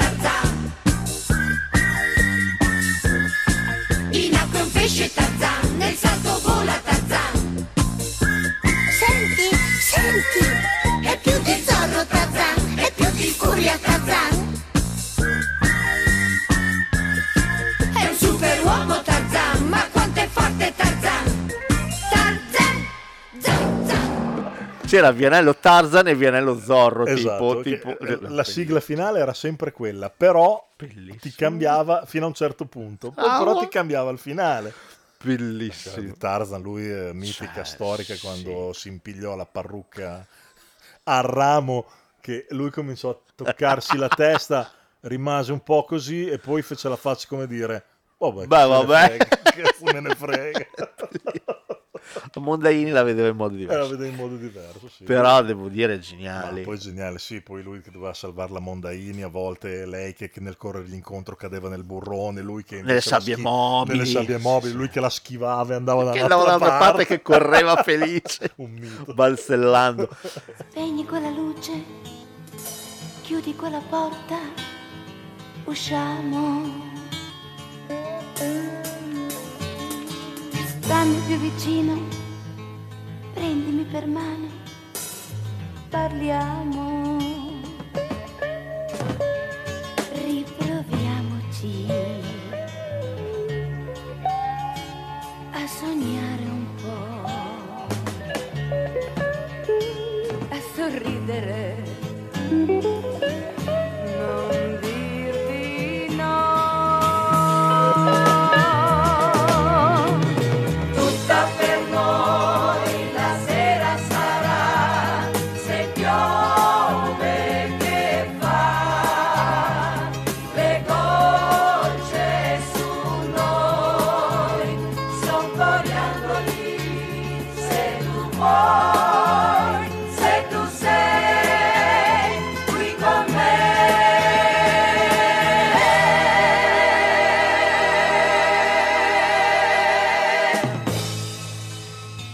bello, era molto bello. Di nuovo, questa era una trasmissione normale, questa non era una roba chissà che. Assolutamente. Cioè, qui era uno show, va bene, facevano cose, bello, però aveva l'occhio di nuovo, c'erano i balletti. eh, questa cosa qui, finale di Tarzan, era per i bimbi, non c'è niente da fare. certo. Una deriva che poi la Mondaina abbraccerà completamente negli anni Ottanta con, Con Sbirulino, Sbirulino, completamente, però No, no, ma bellissimo, bellissimo. Va bene, ho dedicato ai bimbi, ho citato questa cosa perché mi è cap- capitato di vedere la sigla e, e ho detto cazzo, ma che se me la ricordo. Oggi, le comiche.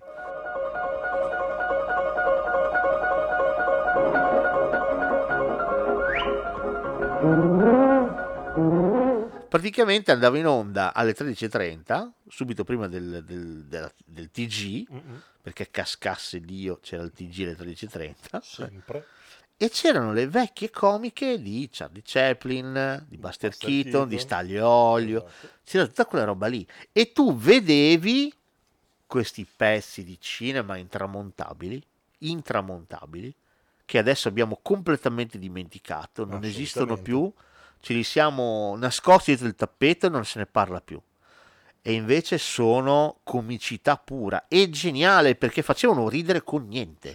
Questa gente qui faceva ridere che è facile dirlo, ma ci volevano dei tempi comici ed erano degli artisti, erano anche degli atleti perché comunque bisognava avere un tempismo cronometrico. Assolutamente. Era pazzesco. Ma è una cosa che si vede molto bene anche nel film eh, uscito qualche anno fa su Quello Sta- Stanley Olli, Stan e Ollie. Esatto.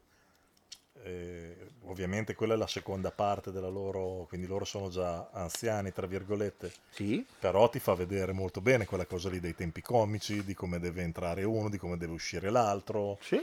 No, no, ma tra, tra l'altro anche Stagliolio una- fino a qualche tempo fa, soprattutto d'estate, li riproponevano spesso, invece adesso come dici tu non si vedono più tanto... Non si vedono più. Non si vedono più tanto Anche spesso. quando fanno l'estate i rewind Rai, Eh sì, e- tendono a far vedere robe vecchie Rai, Sì, ma quelle cose ma quelle lì. cose lì non le fanno più. E già non era più bello come era una volta, anche in tempi recenti, introdotti col colore.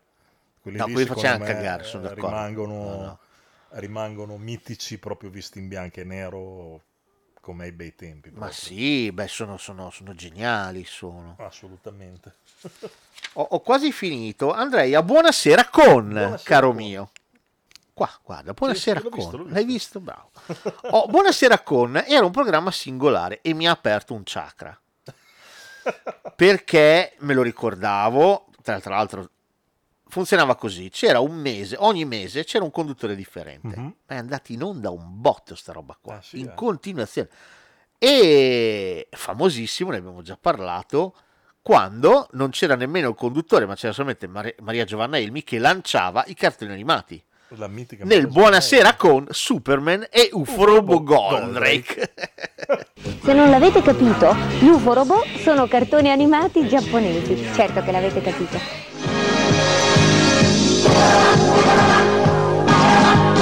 Chicas, no te.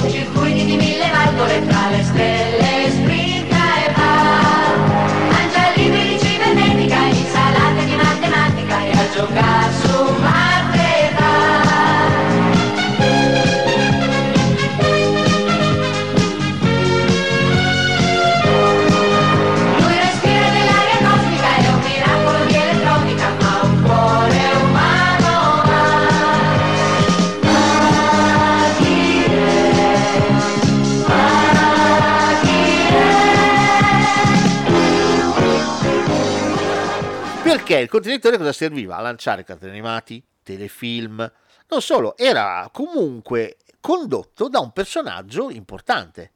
C'era Renato Raschel, c'era Macario, Esatto. c'era della gente figa, c'era Franco Franchi, Mario Carotenuto, insomma, Alberto Lupo, Silvan, che torna, Quartetto Cetra, Carlo D'Apporto, Rita Pavone, Avvenimenti. Franca Rame, Tino Scotti, Aldo e Carlo Giuffre, cioè c'era chiunque, Rossano Milva, cioè, roba da, roba da Peppino De Filippo.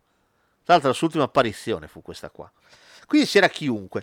La cosa interessante è quando vai a leggere le sigle. Allora, al di là de Paperita cantata da Rita Pavone, che non so se te ricordi,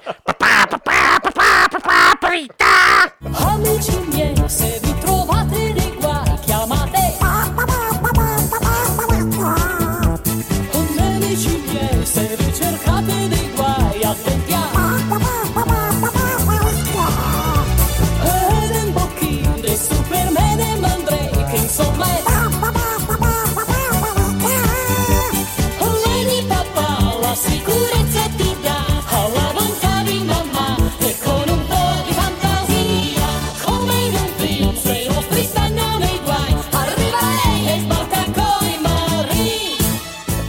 cioè te la ricordi? Sì, vagamente sì. Ma a me si è sciolto il cuore quando ho riascoltato Sì buonasera, buonasera. cantata da Renato Rasce, Eh che nel ritornello faceva Noi siamo piccoli, ma cresceremo e allora virgola ce la vedremo. Chiusa parentesi, riporto 6. Noi siamo piccoli, ma dateci del lei. Che meraviglia, Max. Una volta in questo mondo si capiva che cos'era e adesso invece sì. Buonasera. Arrivato il 21 marzo cominciava primavera e adesso invece sì. Buonasera. Per campare non dovevi diventare cintura nera e adesso invece sì. Buonasera. Come t'eri laureato ti si apriva una carriera e adesso invece sì. Buonasera. Per vedere se andrà meglio aspettiamo quelli lì che già la pensano così.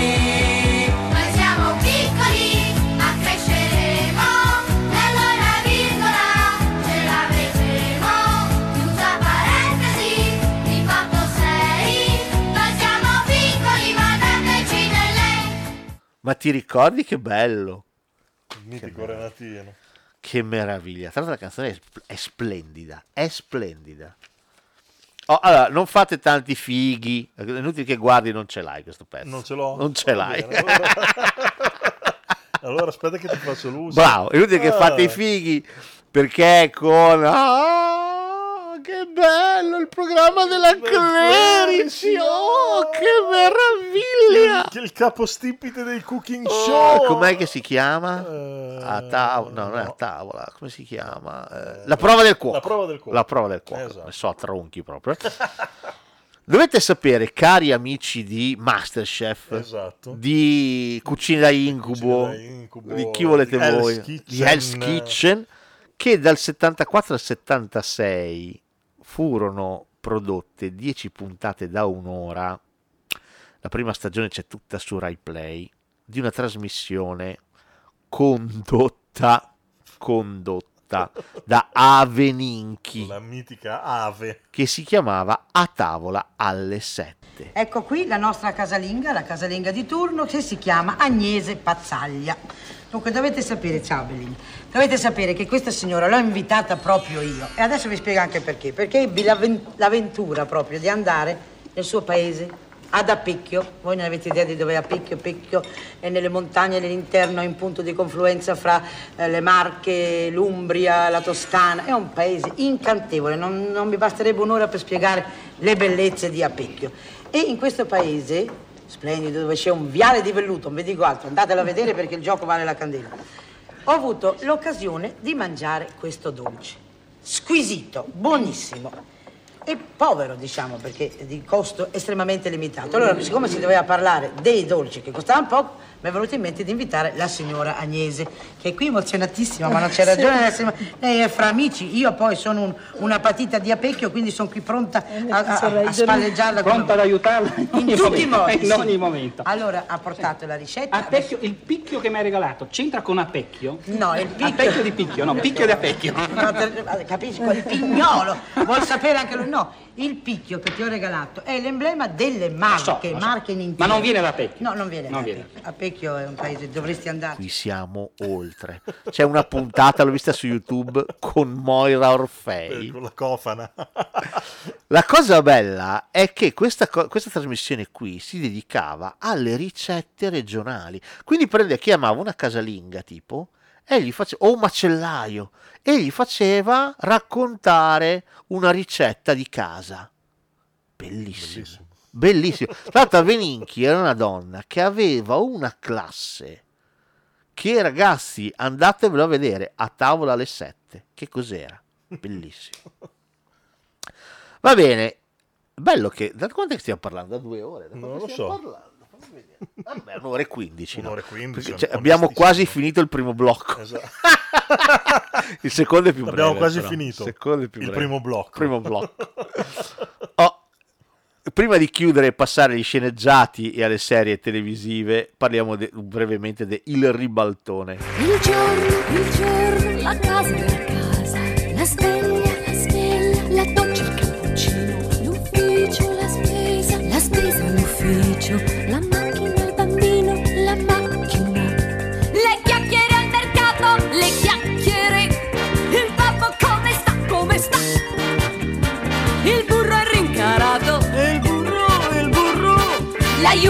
vincerà, vincerà, bla bla bla bla bla bla bla bla bla Voglia di dare un calcio a tutto, di rimanere a letto. Voglia di sogni e di sciocchezze, voglia di fumo e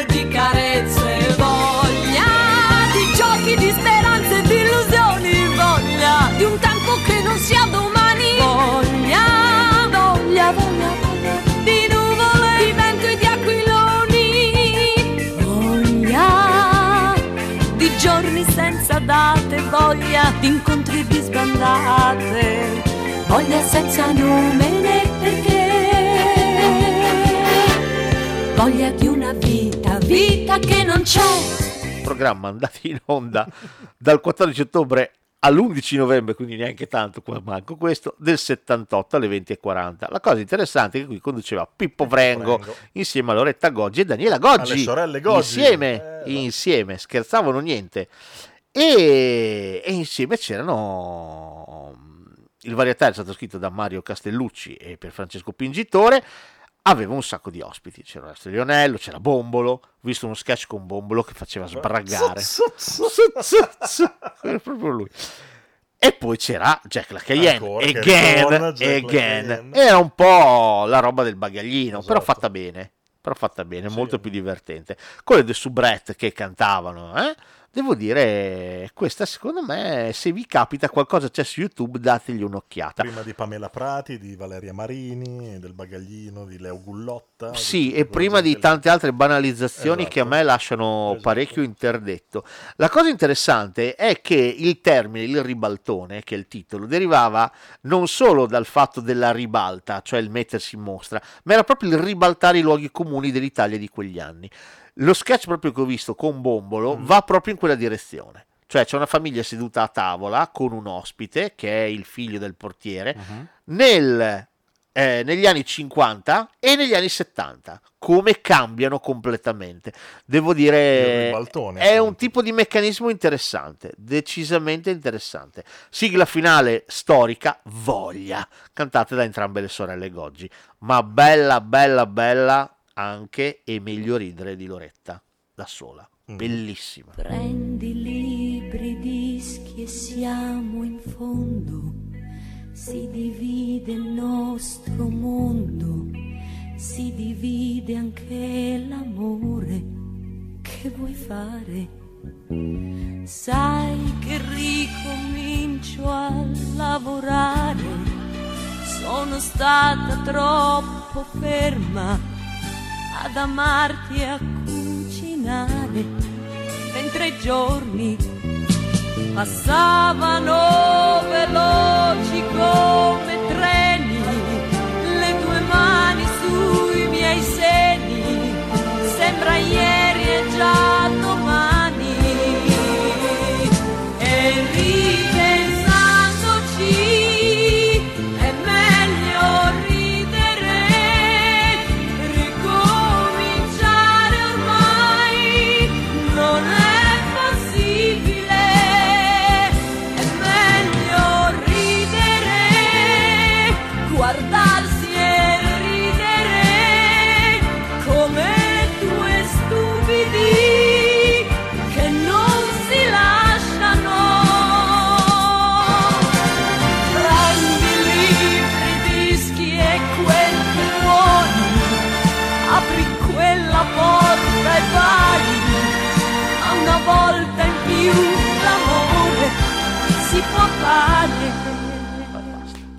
Passiamo al prossimo blocco, ti cito Legama, che è un corso di francese, se lo ricordi. No.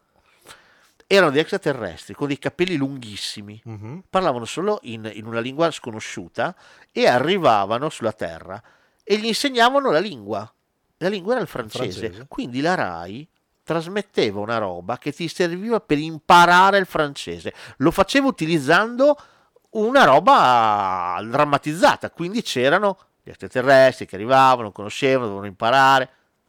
Pensa, Eh beh, pensa che roba. avantissimo. Di più. Vabbè. Va bene, adesso vado a accendere due luci perché Sì, si vede più un siamo- cazzo. e poi andiamo col secondo blocco. Dopo aver acceso le luci, le luci sembra essere stato per uno studio medico, una roba un po', un Ah, po' triste. Un po' così. Prima era più intimo. Sì. Vabbè, comunque, Eh, vabbè, pazienza, è più diventa freddo. ciechi. Però la luce è calda, dai. Sì, almeno Non è da quello. studio medico. Vabbè, va bene, da studio di, di architetto. Esatto. Vabbè. Va bene, oh, partiamo con le serie e sceneggiati.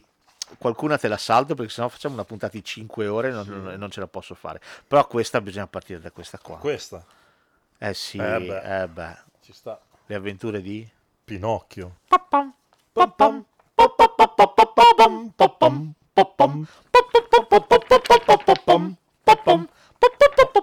Allora.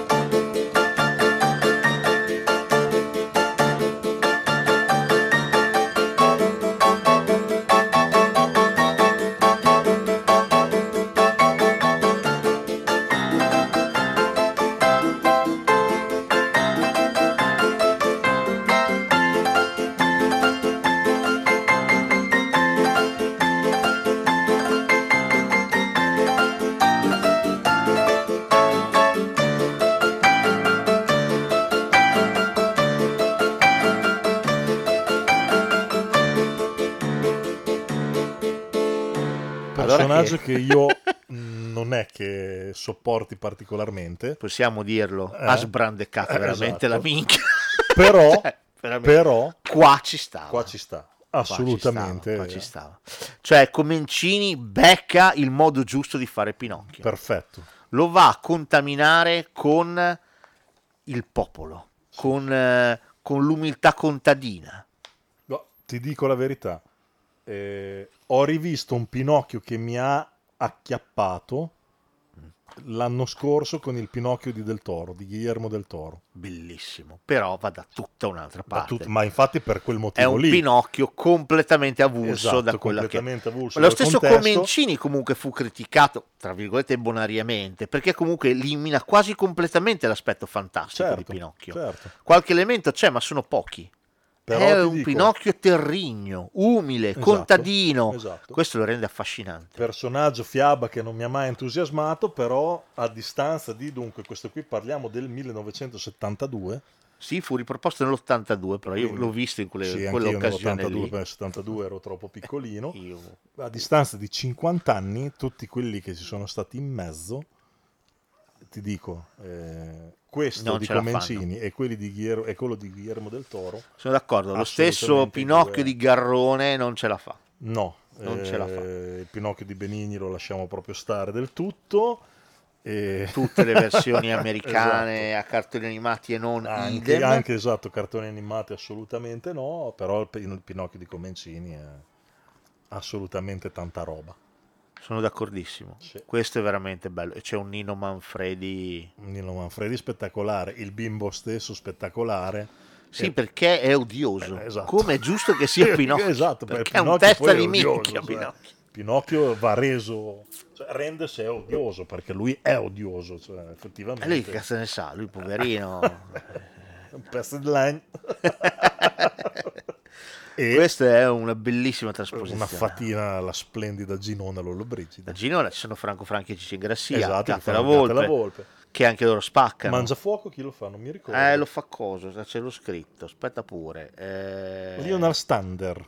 Eh, Lionel Stander. Il mitico, eh. il mitico Max di, eh, di quel telefilm con Robert Wagner e La Rossa, che non mi ricordo come si chiamava, sembra che questo degli anni 80 forse.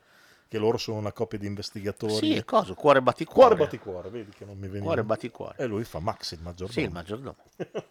C'è anche Vittorio De Sica che fa il giudice. È vero, è vero. No, questo è tantissima roba. Ci fu tra l'altro tutto un contenzioso con cosa? Con Rambaldi. Perché inizialmente Comencini andò a chiedere a Rambaldi per fare Per il fare burattino. il burattino di legno. Rambaldi iniziò a lavorare sul burattino, lo fece e poi non seppe più nulla dalla Mhm. Rai. E stranamente poi fu fatto il burattino molto simile a quello che aveva creato Rambaldi. Ma è un caso. Rambaldi portò la Rai in giudizio e vinse, quindi Eh per dire. Però questo è spettacolare, questo è spettacolare, 280 minuti, c'è anche una versione più lunga da 320. Vero. Però io questo lo ricordo con un affetto sterminato. Sì, sì, assolutamente sì. Sterminato. Molto meno, nel senso che non è più tanto roba mia, me lo sono beccato di, di rimbalzo, il giornalino di Gian Burrasca.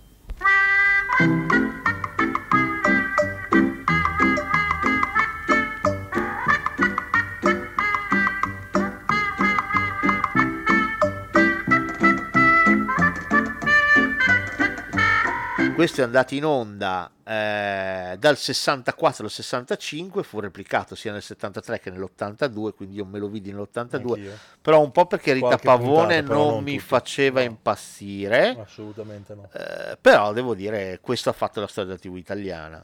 Musiche di Nino Rota, tra cui la famosissima Viva la papà papà col po po po po po po pomodoro, quello lì.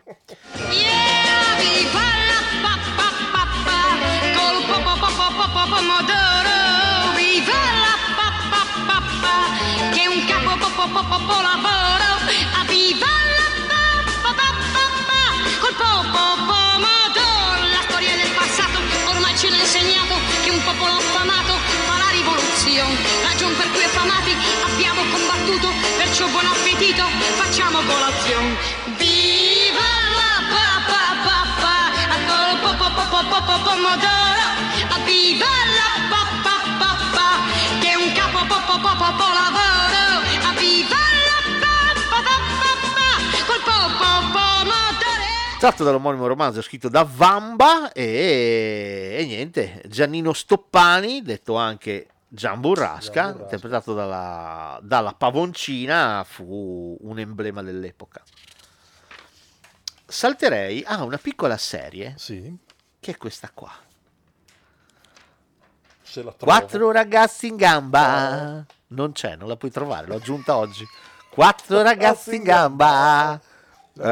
ricordo Tom e. Dick. Eh, né Jim. Georgina che si fa chiamare George. Dick è il loro cane, ha un fiuto eccezionale. Nessuno al mondo è eh, come lui. Siamo la banda dei cinque, l'invincibile banda. Nessuno ci Nessuno comanda. Bambino, Ma- ma tanto- vieni con noi.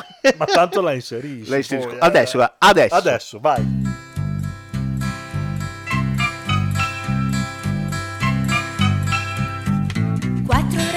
Gamba, Julian, Anne e Dick. Giorgina che si fa chiamare George. Tim è il loro cane, ha un fiuto eccezionale. Nessuno al mondo è furbo come lui. Noi della banda dei cinque, l'invincibile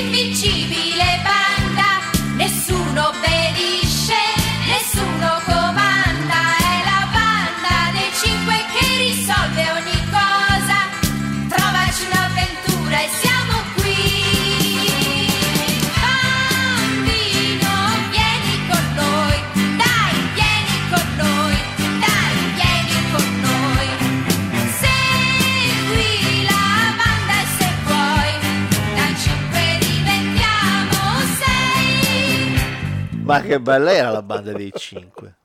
L'abbiamo usata come sigla della prima puntata di episodio pilota. Eravamo solamente citati. Ah, proprio la, la sigla della prima prima puntata. Della prima puntata, sigla finale Sigla della finale primissima della prima puntata. Abbiamo usato la banda dei cinque. Esatto. Ecco, Julian e Dick, vedi? Anne e Georgina, che si fa chiamare Chiamare George, George. vedi? Quattro ragazzi in gamba. Come, come come diventa? Quindi quattro ragazzi in gamba. Julian, Anne e Dick. Giorgina che si fa chiamare George. Adesso ha senso, vedi? Dick è il loro cane. Va bene. Questa roba qui è arrivata in Italia nel 79 su Rete 2. Rete 2. Alla fine erano questi quattro ragazzotti che facevano robe. Erano molto scaltri, erano molto avventurosi e catturavano lo spirito dell'epoca, perlomeno nostro. Cioè nel 79 si fa- era il momento delle avventure insieme. Eh sì, eh. Tutti quanti all together. giochi, bicicletta e bicicletta via. che si andava. Assolutamente sì. Torna a casa A stasera! esplorare, a esplorare il mondo.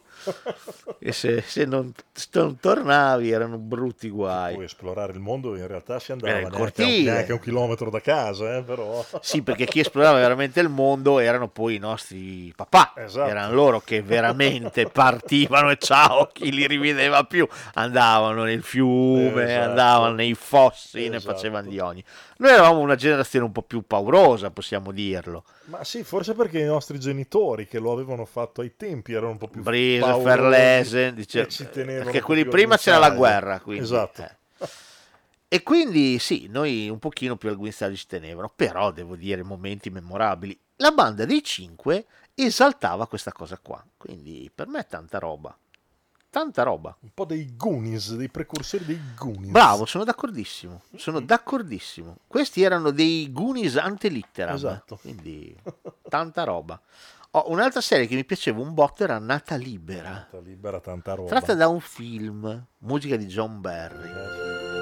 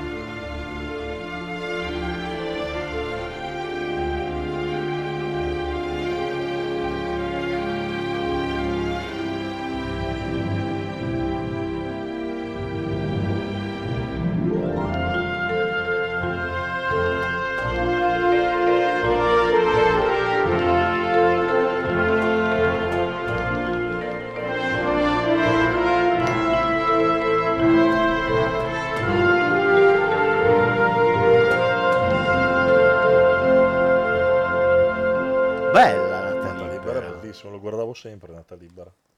e tratto dal film del 66 è stata prodotta una sola stagione 13 episodi statunitense è stata trasmessa per la prima volta il 30 dicembre del 74 dalla NBC in Italia arriva nel 75 sempre sul programma nazionale Eh, esatto.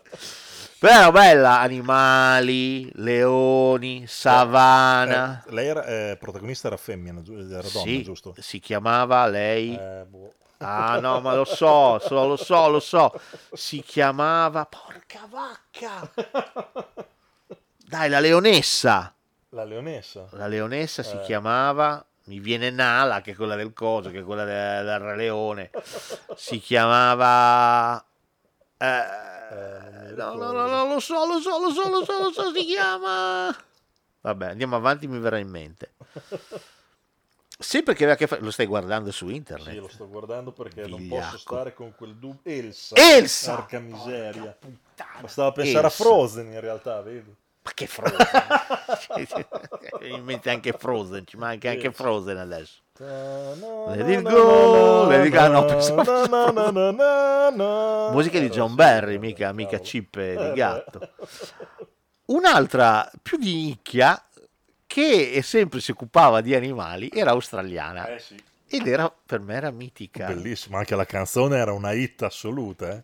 Ah, prima diciamo il titolo, poi andiamo con la canzone. Eh, sì, eh. Il titolo è Wobinda. Aiutali! Wobinda. Inseguili! Non era in falsetto, era era proprio un bimbo che... bambina! Era disperata! Esatto. Billa, aiutali! Iniziava molto tribale. Seguili! Il cacciatore sparerà. Wobinda. Iniziava molto tribale. Tum, tum, tum, tum, tum.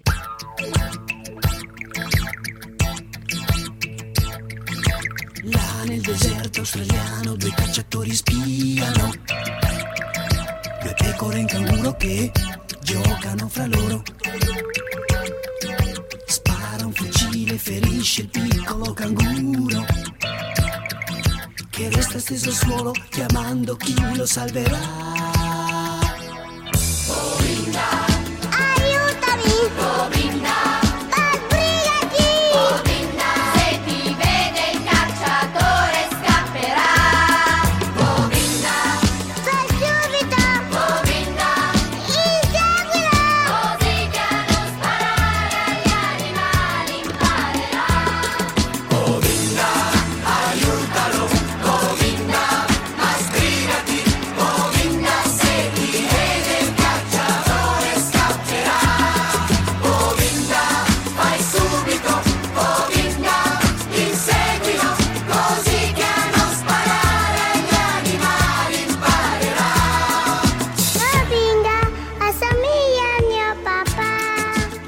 Tra l'altro la canzone l'ha fatta quello di... l'ha fatto cosa? L'ha fatto Riccardo Zara. A soppa.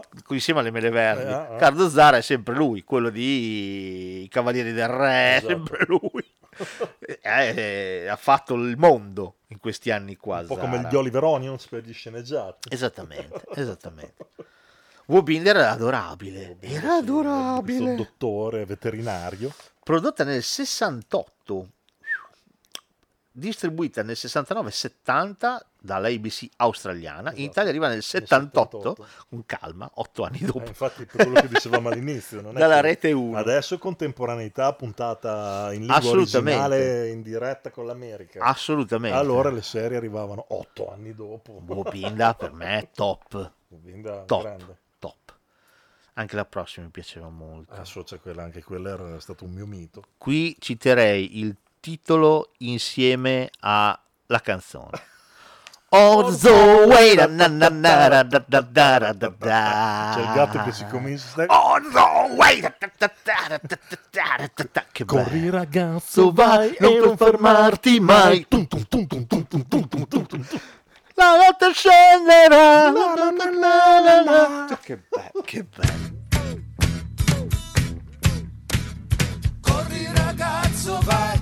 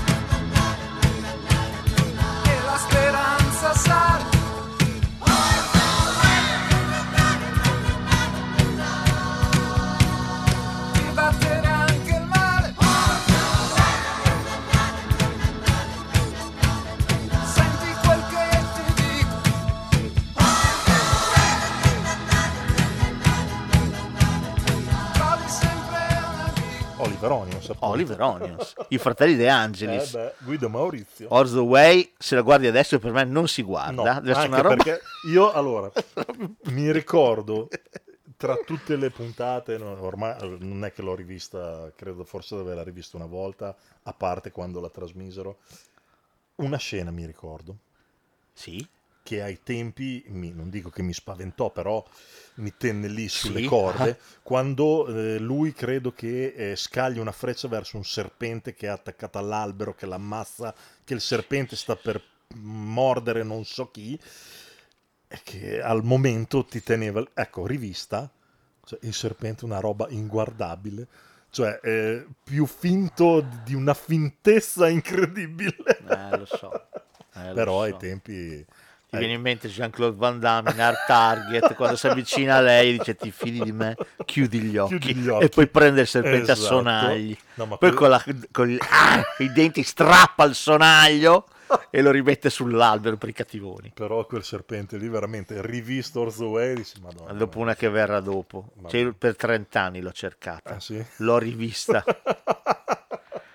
e ho fatto il più grande errore della mia vita a riguardarla. Però Orzo Way era bello perché anche la tematica, il ragazzo bianco nella tribù di colore. Sì, e, e non lo vuole nessuno, né i No, bianchi né i neri. No, non lo vuole nessuno. Ripudiato dai bianchi e chiaramente mal visto dai neri. Sì, sì. E- Una vita di inferno, Una povero Orzo schifezza. Way. Ma Orzo Way, va detto, arriva in cauda dal successo, deriva diretto, dal- andavano in coppia. Eh, cioè esatto. prima è arrivato questo, poi dopo è arrivato Eh, dopo è Orzo arrivato Way. Orzo Way. Uff, Una serie televisiva mitica. Che però questa devo dire che negli anni, non dico che... Questa, questa cioè, è diretta ri- da Sergio Sollima. Anche rivista adesso... tratta da Emirio Salgari, Eh interpretata da Kabir Bedi. Eh. Stiamo parlando di Sandokan. Sandokan.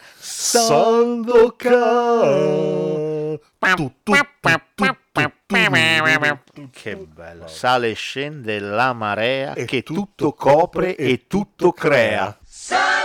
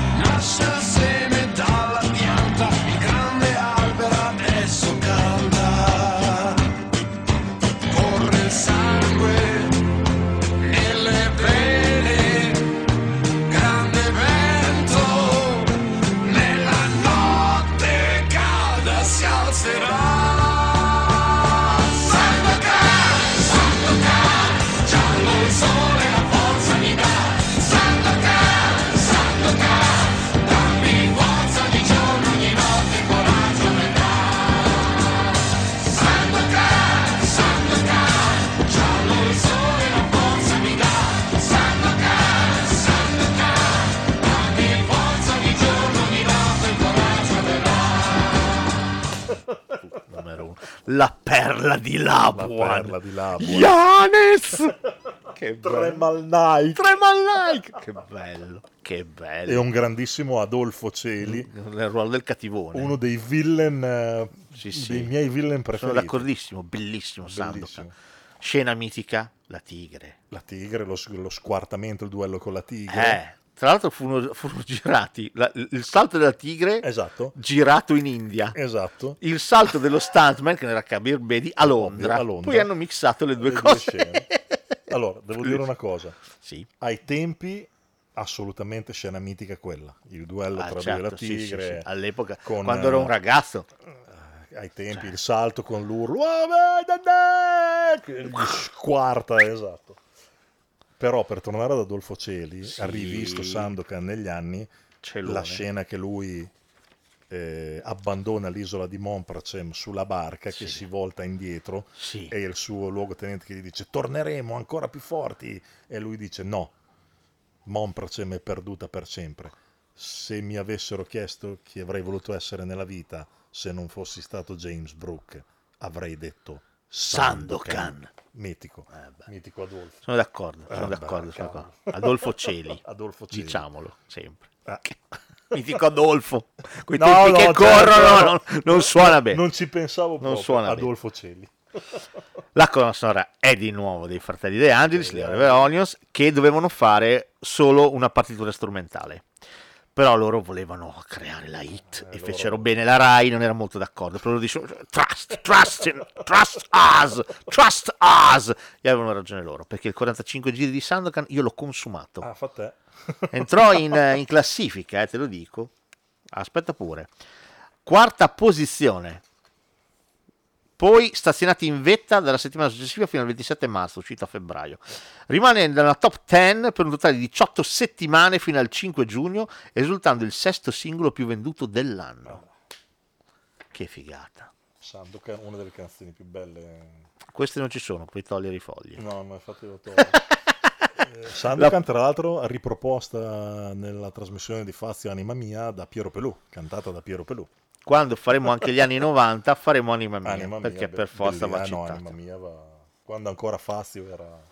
era- Oh, la era prossima è una serie che io adoravo quando ero un bambino. Tre nipoti e un maggiordomo.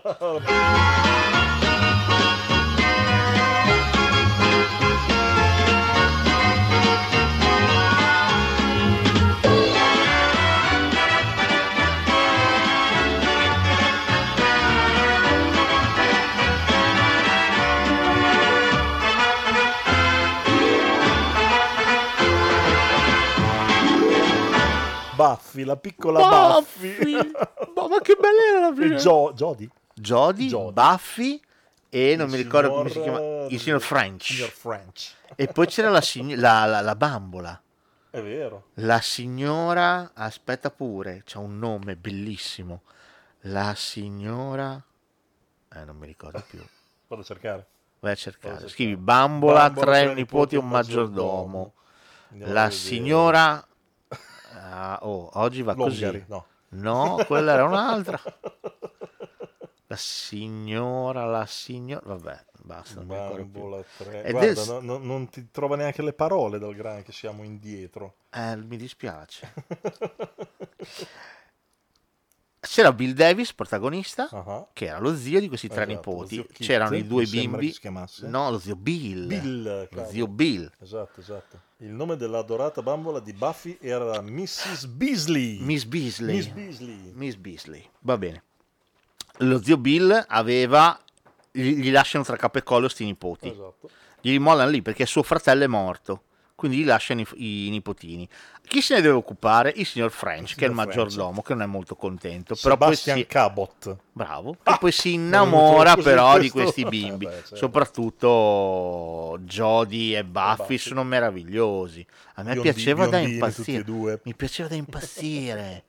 Non succedeva un cazzo in questa serie qua, però mi piaceva da No, morire. molto molto leggero, molto- La adoravo, mi piaceva tanto. Ah, La prossima, se non ti ricordi, manco te la cito. No, Eh, citamela, magari mi viene in mente qualcosa. Ma era una serie del 69, è andata in onda fino al 70, 26 episodi, gruppo di medici, molto molto sbordelloni, siamo a Londra, la serie inglese, si chiama Dottori in Allegria.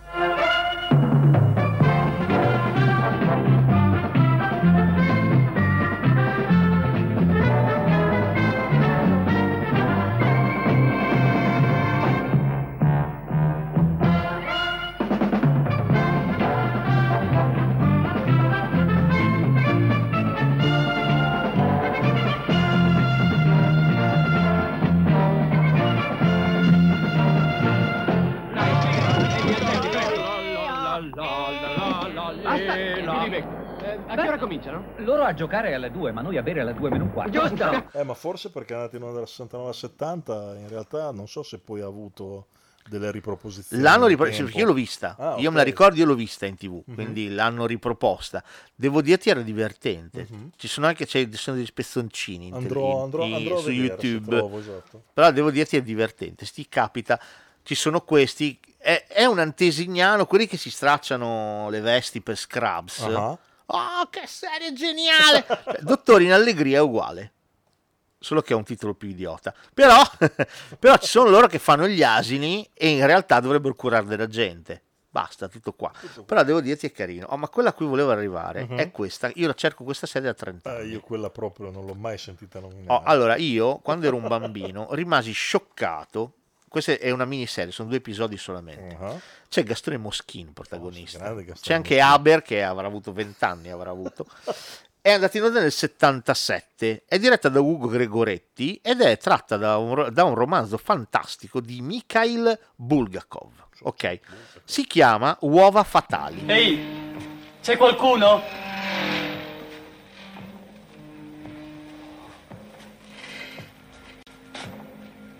Dico? Qui è davvero successo qualcosa. Ora me ne convinco. Una catastrofe.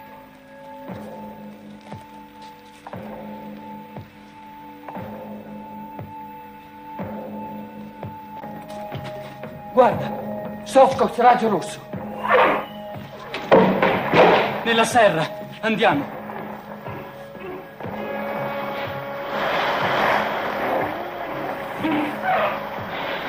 Olaitis! Io arrivare al titolo Uova Fatali, cioè ci sono dovuto arrivare proprio perché ci sono incappato, se no Quando dai ricordi ho cominciato a digitare qualcosa. qualsiasi cosa. Per un periodo pensavo che fosse i sopravvissuti, ma non era quello. Non era quello. Poi ho pensato ad altro e non ce l'ho fatta.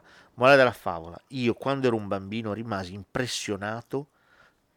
Ti racconto la trama che facciamo prima. C'è questo dottore che è Moschin che crea un siero che fa crescere i rettili. Quindi ci sono tutti questi rettili che diventano giga a un certo punto. E c'è questa scena che a me aveva terrorizzato da bambino di questa iguana Ma che... che mangiava due soldati. Sì, sì, E mi ricordo che- ancora come se fosse ieri quando l'ho rivisto, ho detto cazzo, non mi sono dimenticato niente. Mollava, cioè mangiava il soldato, sputava gli stivali. Gli stivaloni sputava. sai che di gomma. Piccolo piccolo, ma un cassetto me lo stai aprendo però, eh, perché Eh. mi dice, mi dice. Se tu lo vai a rivedere adesso, è una roba talmente pezzente, ma talmente pezzente, che dici, ma porca troia. Cioè mi sono spaventato con questa roba qui. Eh beh, oh.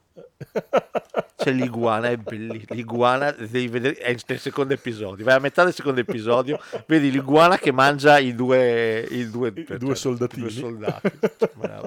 Perché poi sono deficienti, perché loro sono lì che guardano cosa sta succedendo dentro, che vedi che ci sono i serpenti, le rane, che fanno i cazzi loro, dietro c'è l'iguana che lenta si avvicina. Loro non sentono nulla e l'iguana ne acchiappa prima uno, l'altro sta fermo lì oh, oh, oh, e se ne mangia tutti e due. Benissimo. E Ma è sputa gli stivali. un be- è, una co- è fatta in un modo l'iguana che non ci Eh, credo. vabbè. Va bene, uova fatali. Citiamolo, i sopravvissuti, sopravvissuti. l'ho appena detto.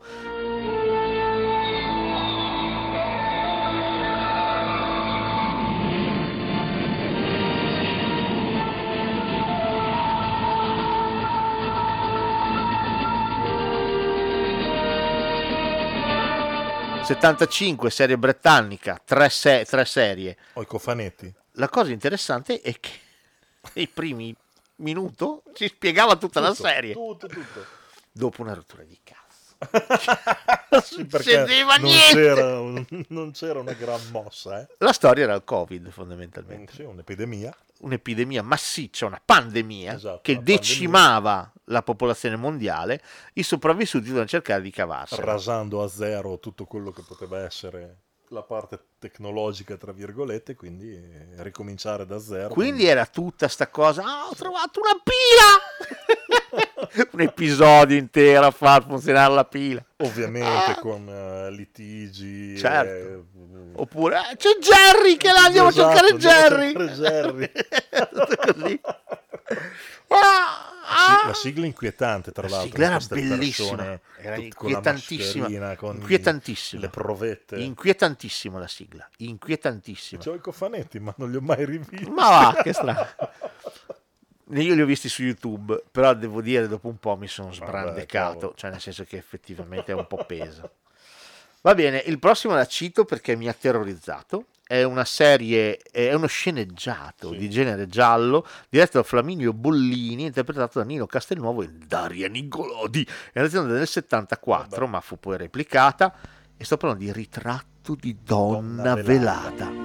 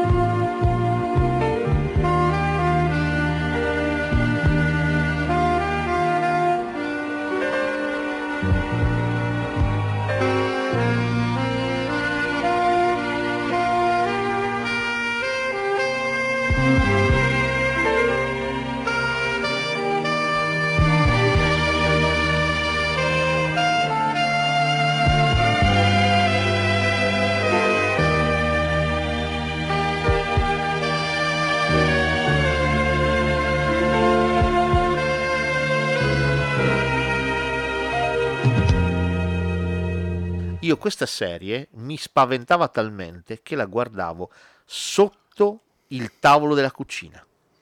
Ce mi n'era. spaventava. Io questa me la ricordo vagamente, adesso se ti devo dire la verità, un po' leggendo la trama mi ricordo. Ce n'erano due, c'è il ritratto di Donna Velata e io non mi ricordo se l'ho citata anche nella prima puntata di episodio pilota, prima serie, la baronessa di Carini. Sì, anche quella, anche quella, no, non l'hai di- citata. Di, questa mano insanguinata Era- anche quella era pazzesca. Che erano questi due qua che tra l'altro Però a me Donna Velata mi aveva inquietato di più Eh, perché ho sì, messo quella. sì, sì. Però sì, sì, sì. No, la sta, baronessa, questi- la baronessa, la sceneggiati grandissima. in bia- in bianco e nero con questa aura Poi era bello perché molti avevano queste cose, questa era gialla, poi c'era quella fantascientifica, prendevano sempre delle... Era interessante, era, eh. esoterismo, che dopo ne citeremo un'altra a proposito di esoterismo. Molto bello No, secondo no, me, eh, molto molto erano belli bello. questi sceneggiati, erano interessanti, anche perché erano bravi proprio a creare questo pathos che dici Sono tu. d'accordo. In realtà non, non è che vedessi chissà cosa. No, assolutamente. Perché era tutto Era tutta atmosfera. Sulla, esatto, tutta atmosfera. Sì, sì, bellissimo. Ovviamente, anche se ci fossero state e non c'erano particolarmente delle scene di sangue, essendo in bianco e nero non era neanche Non dava fastidio a nessuno, quindi- però comunque... però erano proprio bravi a creare il pathos, a creare l'atmosfera, questa Yes. tensione continua che ti teneva inchiodato. Sì, sì, sì, sì, era, era impossibile. Esatto, poi Daria Nicolodi, insomma, eh, famosa per, eh, per Profondo Rosso. Sì, beh. Moglie di Dario Di Argento, Darione, tra l'altro. per un periodo. E Nino Castelnuovo credo che abbia fatto anche dei film... eh, No, era Lino Capolicchio, scusa. Lino con, Capolicchio, Pupi Avati. con Pupi Avati. La lo casa e me lo- finestre che esatto, ridono. Me lo confondevo. Va bene, andiamo alle ultime due che ha inserito Max. Esatto. La prima è? Il prigioniero. Vai, parlami. del Storico, il prigioniero. Il candidato parli del prigioniero. Il candidato parli del prigioniero.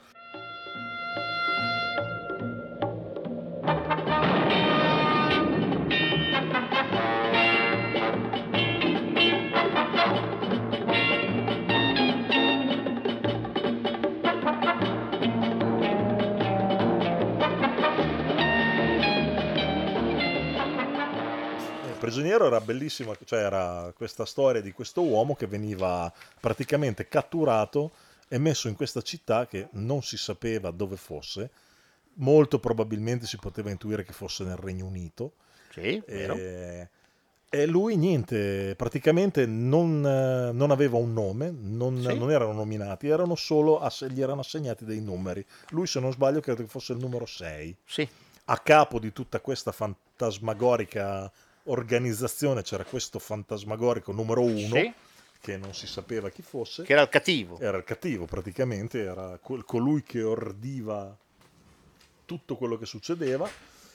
E in questo villaggio molto tranquillo in realtà non è che succedesse particolarmente niente di particolare e lui chiaramente voleva scoprire un po' quello che poteva essere il mistero di questa cittadina, perché lui era lì, che come c'era finito E praticamente tutte le- tutti i finali di puntata lui provava a scappare. Ma non ce la facciamo. Non ce la faceva mai perché compariva questa enorme palla gigantesca dal mare che lo lo andava bloccava, a prendere, lo sì, sì. bloccava e lo riportava indietro. In realtà era, cioè, era una, serie, cioè una serie, secondo me, ispirata molto anche dal Grande Fratello di George Orwell.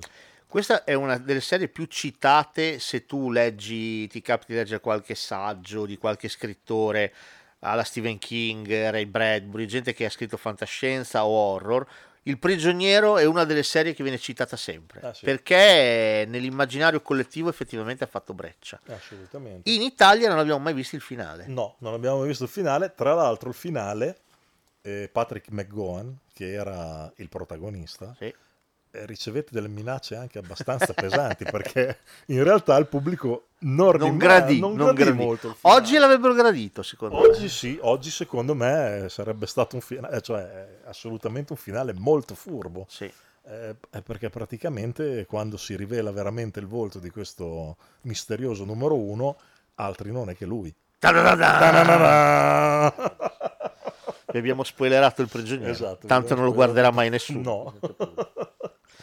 Era bellissima, tra l'altro, la sigla iniziale dove compariva lui in primo piano che guidava questa, credo fosse una Lotus. Sì, sì, sì. eh, Per vie- Londra. per le vie Sì, di sì. Londra, esatto. Ma sì, era una serie molto fantapolitica, diciamo, però molto, molto particolare per i tempi.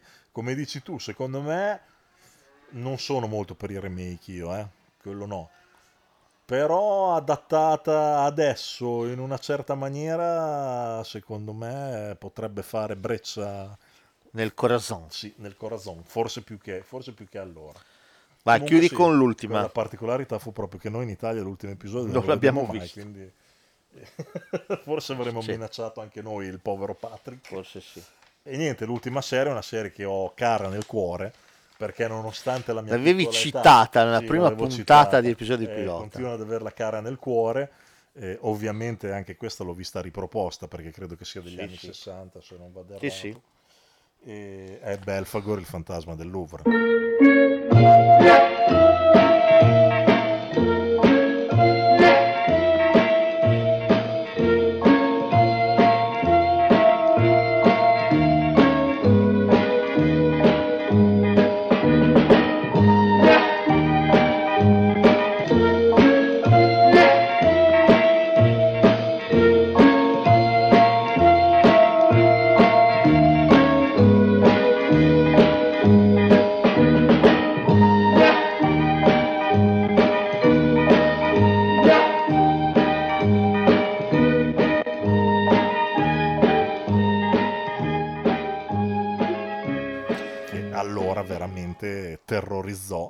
Virgolette, le serate del- degli italiani. Sì, e tra l'altro non posso dirti che sia rimasta una serie terrificante perché non lo è. No, Però ha un'atmosfera Sempre per tornare ancora oggi di- di prima.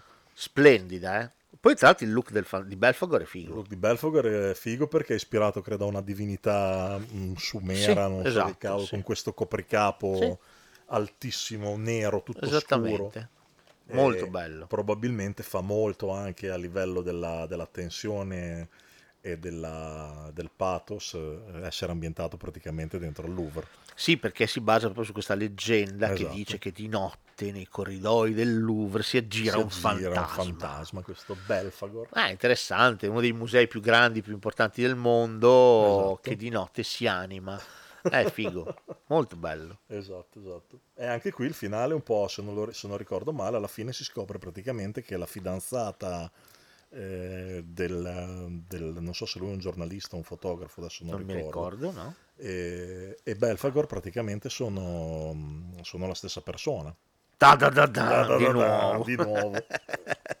Oppure era una sorella, non so, una cosa del genere comunque.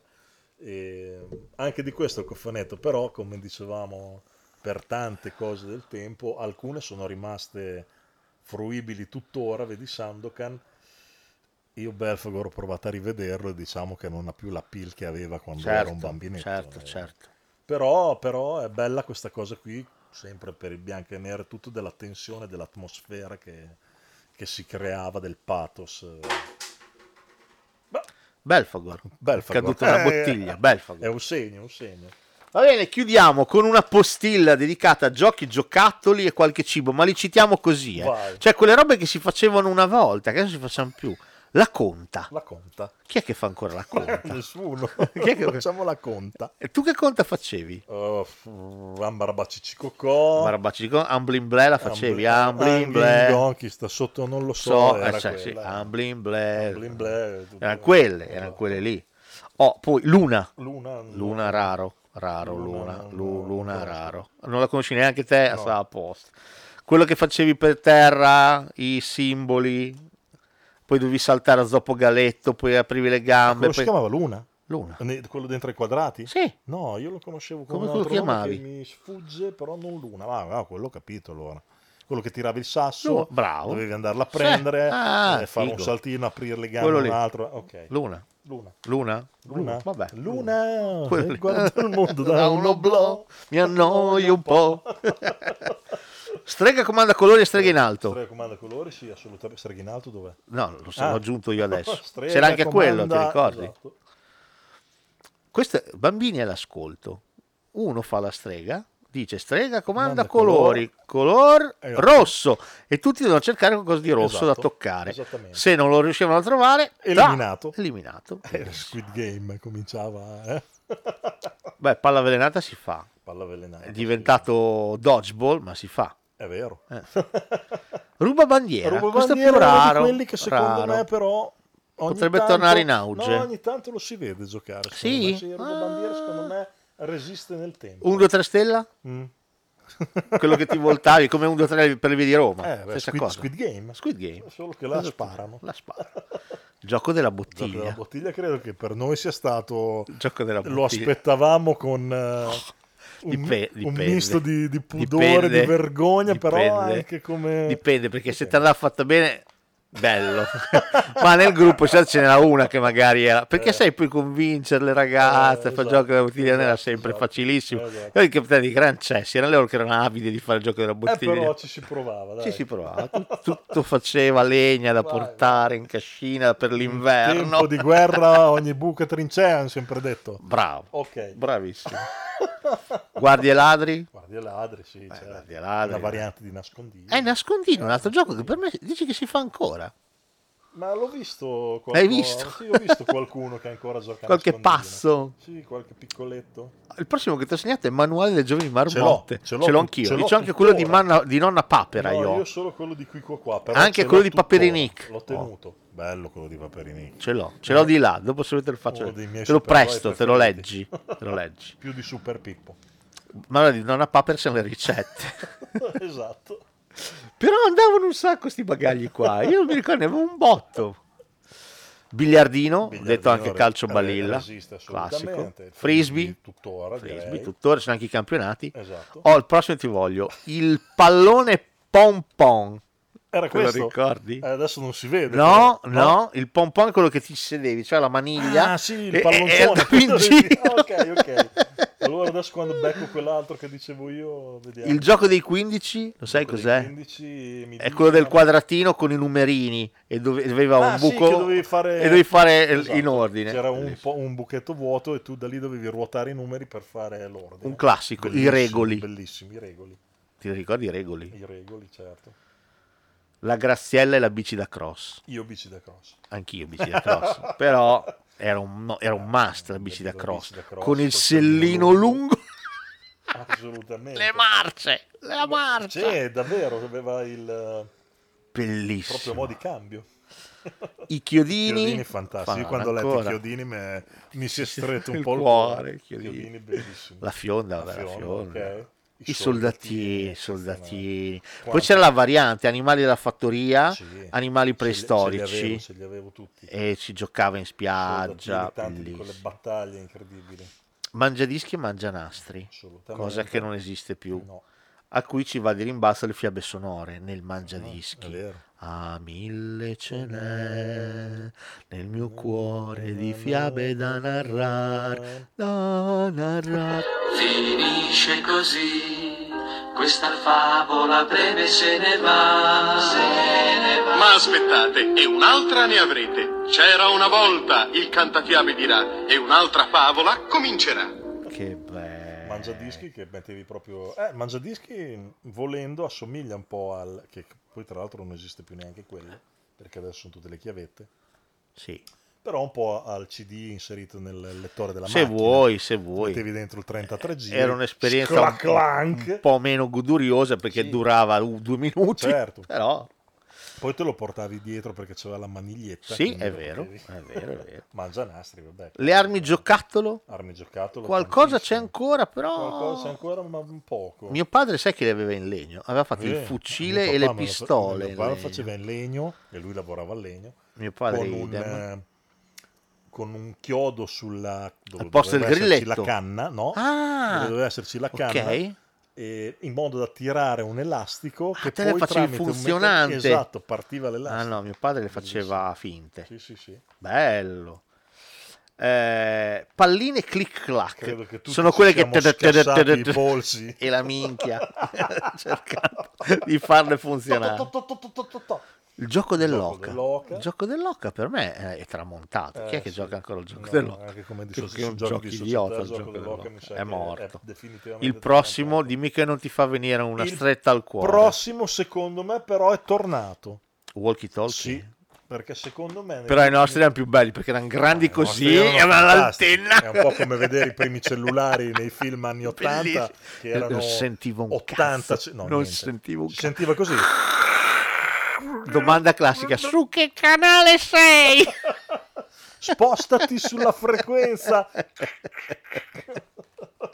il trenino Lima Ma Trenino Lima, io dopo te ne ho aggiunto un altro perché io non ero Dov'è un fan che dei, eh, non ero un fan dei trenini. Vabbè, dopo ci arriviamo. È lì?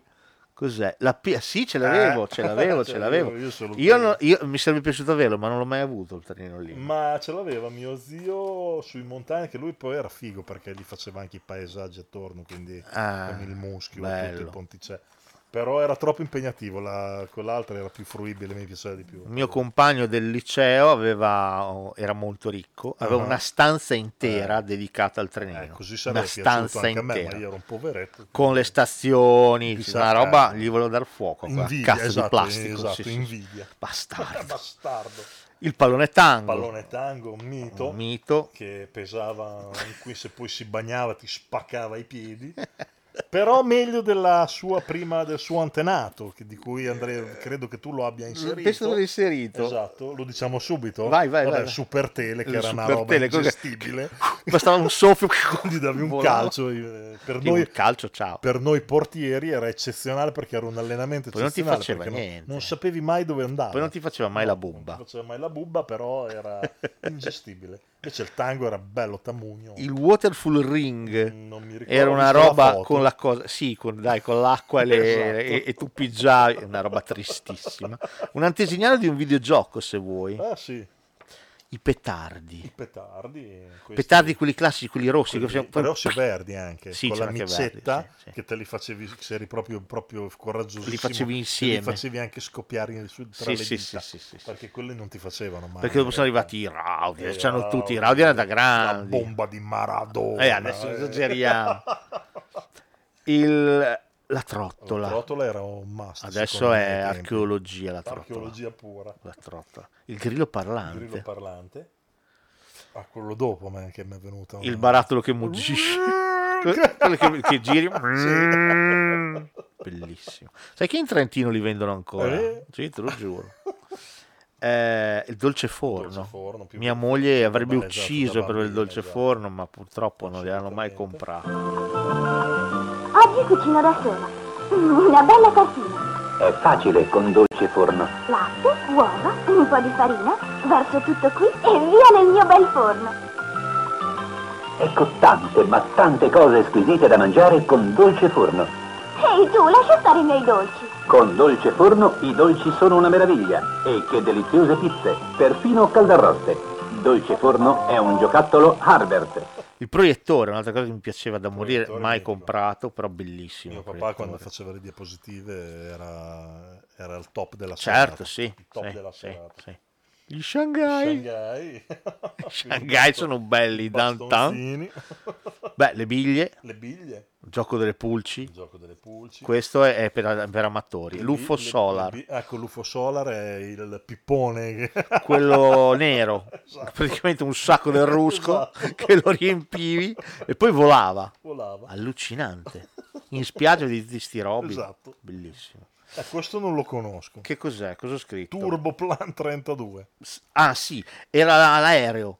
Tutto fatto in plastica, c'aveva le, le- le ali Ah. che erano anche quelle in plastica, però frullavano. Ah. Quindi perché tu lo tiravi, Sì. era il concetto del- dell'aquilone, Ok. però era un aeroplanino, Ah, non capito. volava mai. Cioè l'aquilone ti dici quello che... No, quel soldato che lo tiravi, tipo fatto così. Ah, c'era anche Quello quello. che sganciavi con l'elastico e tornava giù. Sì, ok, no, io dico proprio l'aquilone che tu correvi. Ah, ok, proprio il- e- il concetto il dell'aquilone c'era la bava Ok, e tu, tu teoricamente tu- più correvi, più questo qua si librava nell'aereo. l'aeroplanino. Non succedeva mai, però era- era comunque- i 15. Chi non ha avuto i 15? Io li ho buttati da poco, tra l'altro, mi sa. Però I 15 sono un must. Quello che dicevi prima è il going going da da spiaggia. spiaggia, il pallone che, che, che si impigliasse, che due maroni. che poi siete quei stoc. Era bello però. Era bellissimo. Bellissimo. Minchia, era fantastico. Il DAS. DAS, il. DAS. Quando arrivò il DAS che soppiantò il Pongo per la nostra Ma generazione. quanto ce ne mangiavamo, sia di das che di pompa. Perché faceva questo odore, il DAS, che era invitante. Era buonissimo. Il cubo di. Rubik, vabbè. Pong, Pong. che è stato il primo videogioco, mio cugino l'aveva. Esatto. E poi la pista, pista Polysteel. Polysteel. Ce l'avevo anch'io. Va, chiudiamo con le ultime cose da citare, i cibi. Ce l'avevi con la sopraelevata, quella che passava sopra, oppure quella No, ce l'avevo normale? col curvone. Ah, con la parabolica. Che si ribaltavano Esatto, sempre. sempre. Perché? Ci doveva arrivare bello spedito. si ribaltavano sempre. Cibi, gua- al primo l'ho inserito apposta. Cibi l'ho fatto apposta Eh, Questi per mia moglie. un'altra volta? Un'altra L'avevo volta. cotto, Eh sì, siamo a bene, 28 bene. ore di trasmissione. Oh. Cibi. Questo l'ho messo apposta per mia moglie. Il Dalek. Il Dalek, allora, eh, non me lo ricordo. Detto così, mi sa di una cosa che però mi confondo con un altro nome. Cioè, mi sa di cioccolato bianco che in realtà era il Galak.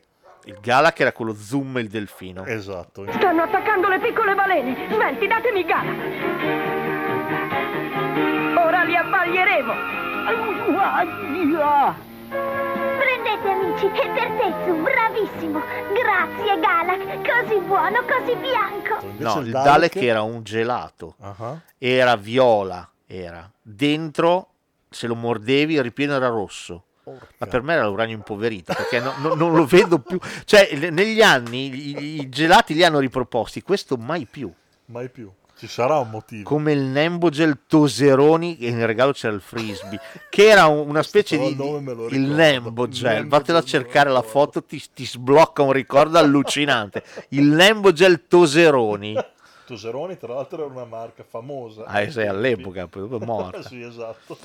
Poi c'era uguale al Nembogel, che però questo è una specie di supereroe il Nembogel. Esatto. C'era Pepito, il- che era un gelato con la faccina. Il Pepito. Come il piedone. Il piedone è mitico, rosa, con la cosa, la parte E lo squalo, te lo ricordi lo squalo? Lo squalo me lo ricordo. A forma di squalo. Era orrendo il gelato, faceva cagare. Però io lo mangiavo perché era a forma di squalo. Era bellissimo. Perché mi trova Kimbo, eh, Nembo Kid invece Cosa hai scritto? Hai scritto. Nembo Gel. Scrivi Nembo Gel, non Nembo Kid. No, ma ho scritto Nembo Gel. Vabbè, cerca immagini. Basta, non, non sei sul pezzo. Niente, viene. È lui! Ah, sì, È lui! cavolo, adesso me lo ricordo. Vabbè, mitico, mitico, sì, ho mangiato Eh, sì, è vero o no? Cioè, era però non mi, non mi ricordavo che si chiamasse Nembo Gel. Sì, sì, sì. Altri classici gelati erano l'arcobaleno, il fior di fragola e il lemonissimo. l'arcobaleno, secondo me era, era radioattivo. Eh. Sì, ti, lasciava, ti lasciava la lingua e le labbra Era orrendo. Sì, sì. La cosa interessante è che noi siamo Sai vissuti in un mi è venuto periodo. in mente ripensando Dimmi. al Dalek Sì. eh, il Billy anche Il Billy, che il, il Billy che, il che succhino. era tutto fuorché succo d'arancia Ehi, ma chi sono? Siamo Billy noi, Billy sì se vuoi sei Billy come noi. Noi che abbiamo la mania di portarci in tasca l'allegria. Allora prendi Billy e vai, decisamente Billy dai, naturalmente Billy e poi perché non fai come noi. però era bella l'immagine. Ma c'era, c'era- l'arancia che succhiava. Sì, ma, ma infatti non c'era scritto succo d'arancia nella confezione. C'erano acqua, zucchero, coloranti vari, tutto, ma succo d'arancia. Adesso sai che fanno i fighi che scrivono Sì, col cen- 60% 110% esatto. Lì proprio no, non lo dicevano neanche. Non so se ti ricordi che insieme al Billy vendevano il porta Billy da, cen- da cintura. Sì, sì, sì, è vero, perché così potevi fare a mo' di cartucciera. Bellissimo. Portare dietro il Billy. E noi siamo vissuti in un periodo, gli anni 70, in cui esisteva Pip, la caramella del fumatore. Non so, erano quelle bianche piccoline. Ma c'erano no. però le ziguli. Le ziguli erano miti. La mamma accorta dà qualche premio ai suoi bambini. Non che sia dovuto, ma un incentivo, la mamma accorta lo sa, ci vuole ogni tanto. E la mamma accorta sceglie giusto. Sceglie Zigulì. Le palline zigulì contengono anche la vera frutta. Arancia, limone, mandarino, fragola, banana, amarena, mirtillo e tanti altri sapori. La pallina Zigulì, in confezione ermetica e sicura, si trova solo in farmacia. La mamma accorta lo sa. In farmacia, cioè, compravi le ziguli. Ziguli. Gusto preferito le ziguli? Le ziguli e le galatine. Le galatine, Anche. certo. Galatine Eh, ci sono ancora. Le ziguli sì. faccio più Ah, fatica. ziguli Gusto preferito ziguli? Eh, limone. Fragola. Limone. Fragola ne mangiavo delle Io- io- tonnellate. Ah, banana anche adesso. e banana. banana. E banana. Forse secondo preferito gusto banana. Sì, sì, sì. Mio fragola, secondo banana. Io li- banana e limone, mi è venuto in mente la banana, ma Sempre abbiamo vissuto un periodo in cui si andava dalla lattaia, dalla te le, dava- lattaia. te le davano anche come e resto. c'era, certo, e c'era il vaso bianco, Esatto. trasparente di vetro, e c'erano le caramelle mu, quelle quadrate con la Esatto. mucca sopra. Quelle che erano i- gialle e bianche. I dentisti ridevano quando ti vedevano andare a comprare No, rosse e gialle erano, non bianche, rosse e gialle. Rosse e gialle. C'era proprio il colorino mu. Che bella è. Questi quadratini. Queste cose qua, belle. eh, tra l'altro, sarebbe una cosa bella da dire che una volta cioè, eravamo molto vicini al baratto. Perché, perché come resto spesso ti davano caramelle, Sì, cioccolatini, le mu, eh, i gettoni. Sì. I gettoni spessissimo. Spessissimo i gettoni. C'è anche la canzone di Vasco. Esatto. Fanno anche 400 No, gli dice: non ho- Mi scusi, non, Non ho resto. Le do anche 400 caramelle in cartone. No, sciolte. Alibi. Proprio in quell'istante che la porta si aprì entrò un uomo col vestito nero e disse tutti a terra faccia contro il muro questa è una rapina per davvero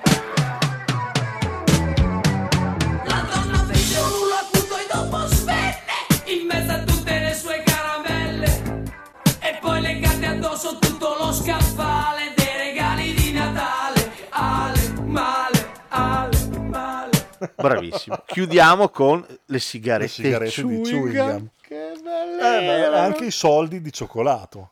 Sì, però quelli sono ancora. quelli sono ancora. ancora, sì, ancora. Le sigarette di chewing gum sono sparite perché è brutto far vedere un bambino con in Esatto. bocca una sigaretta. Però erano fatte proprio benino.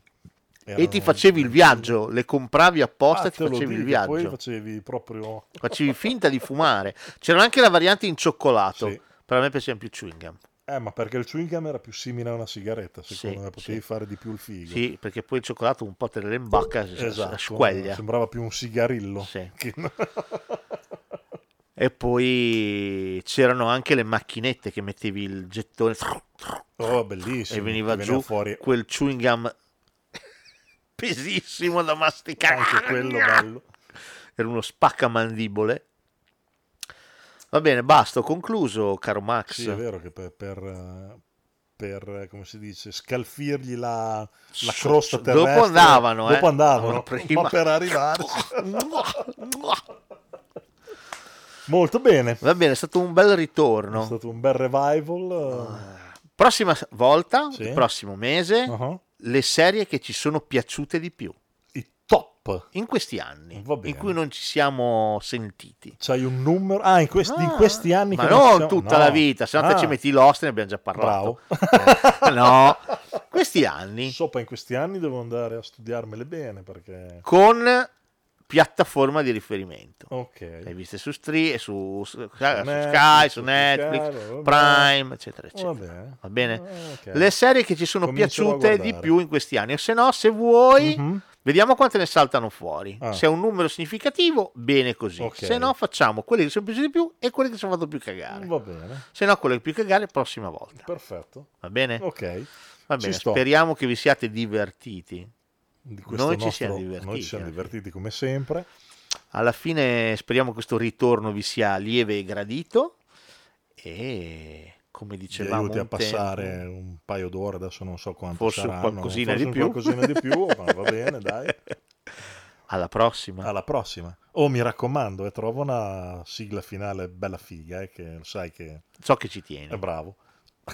Alla prossima. Ci vediamo. I nostri programmi sono per oggi terminati.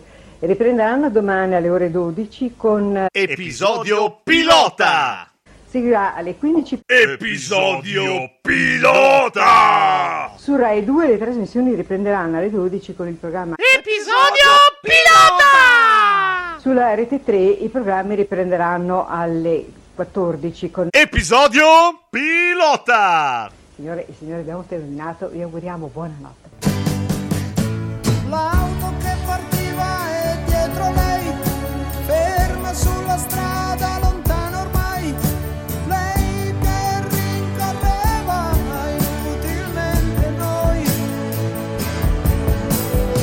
colpo di fucile ed ecco che ritorno col pensiero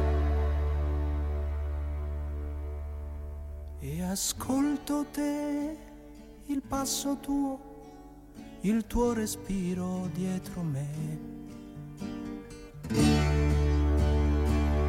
Ah.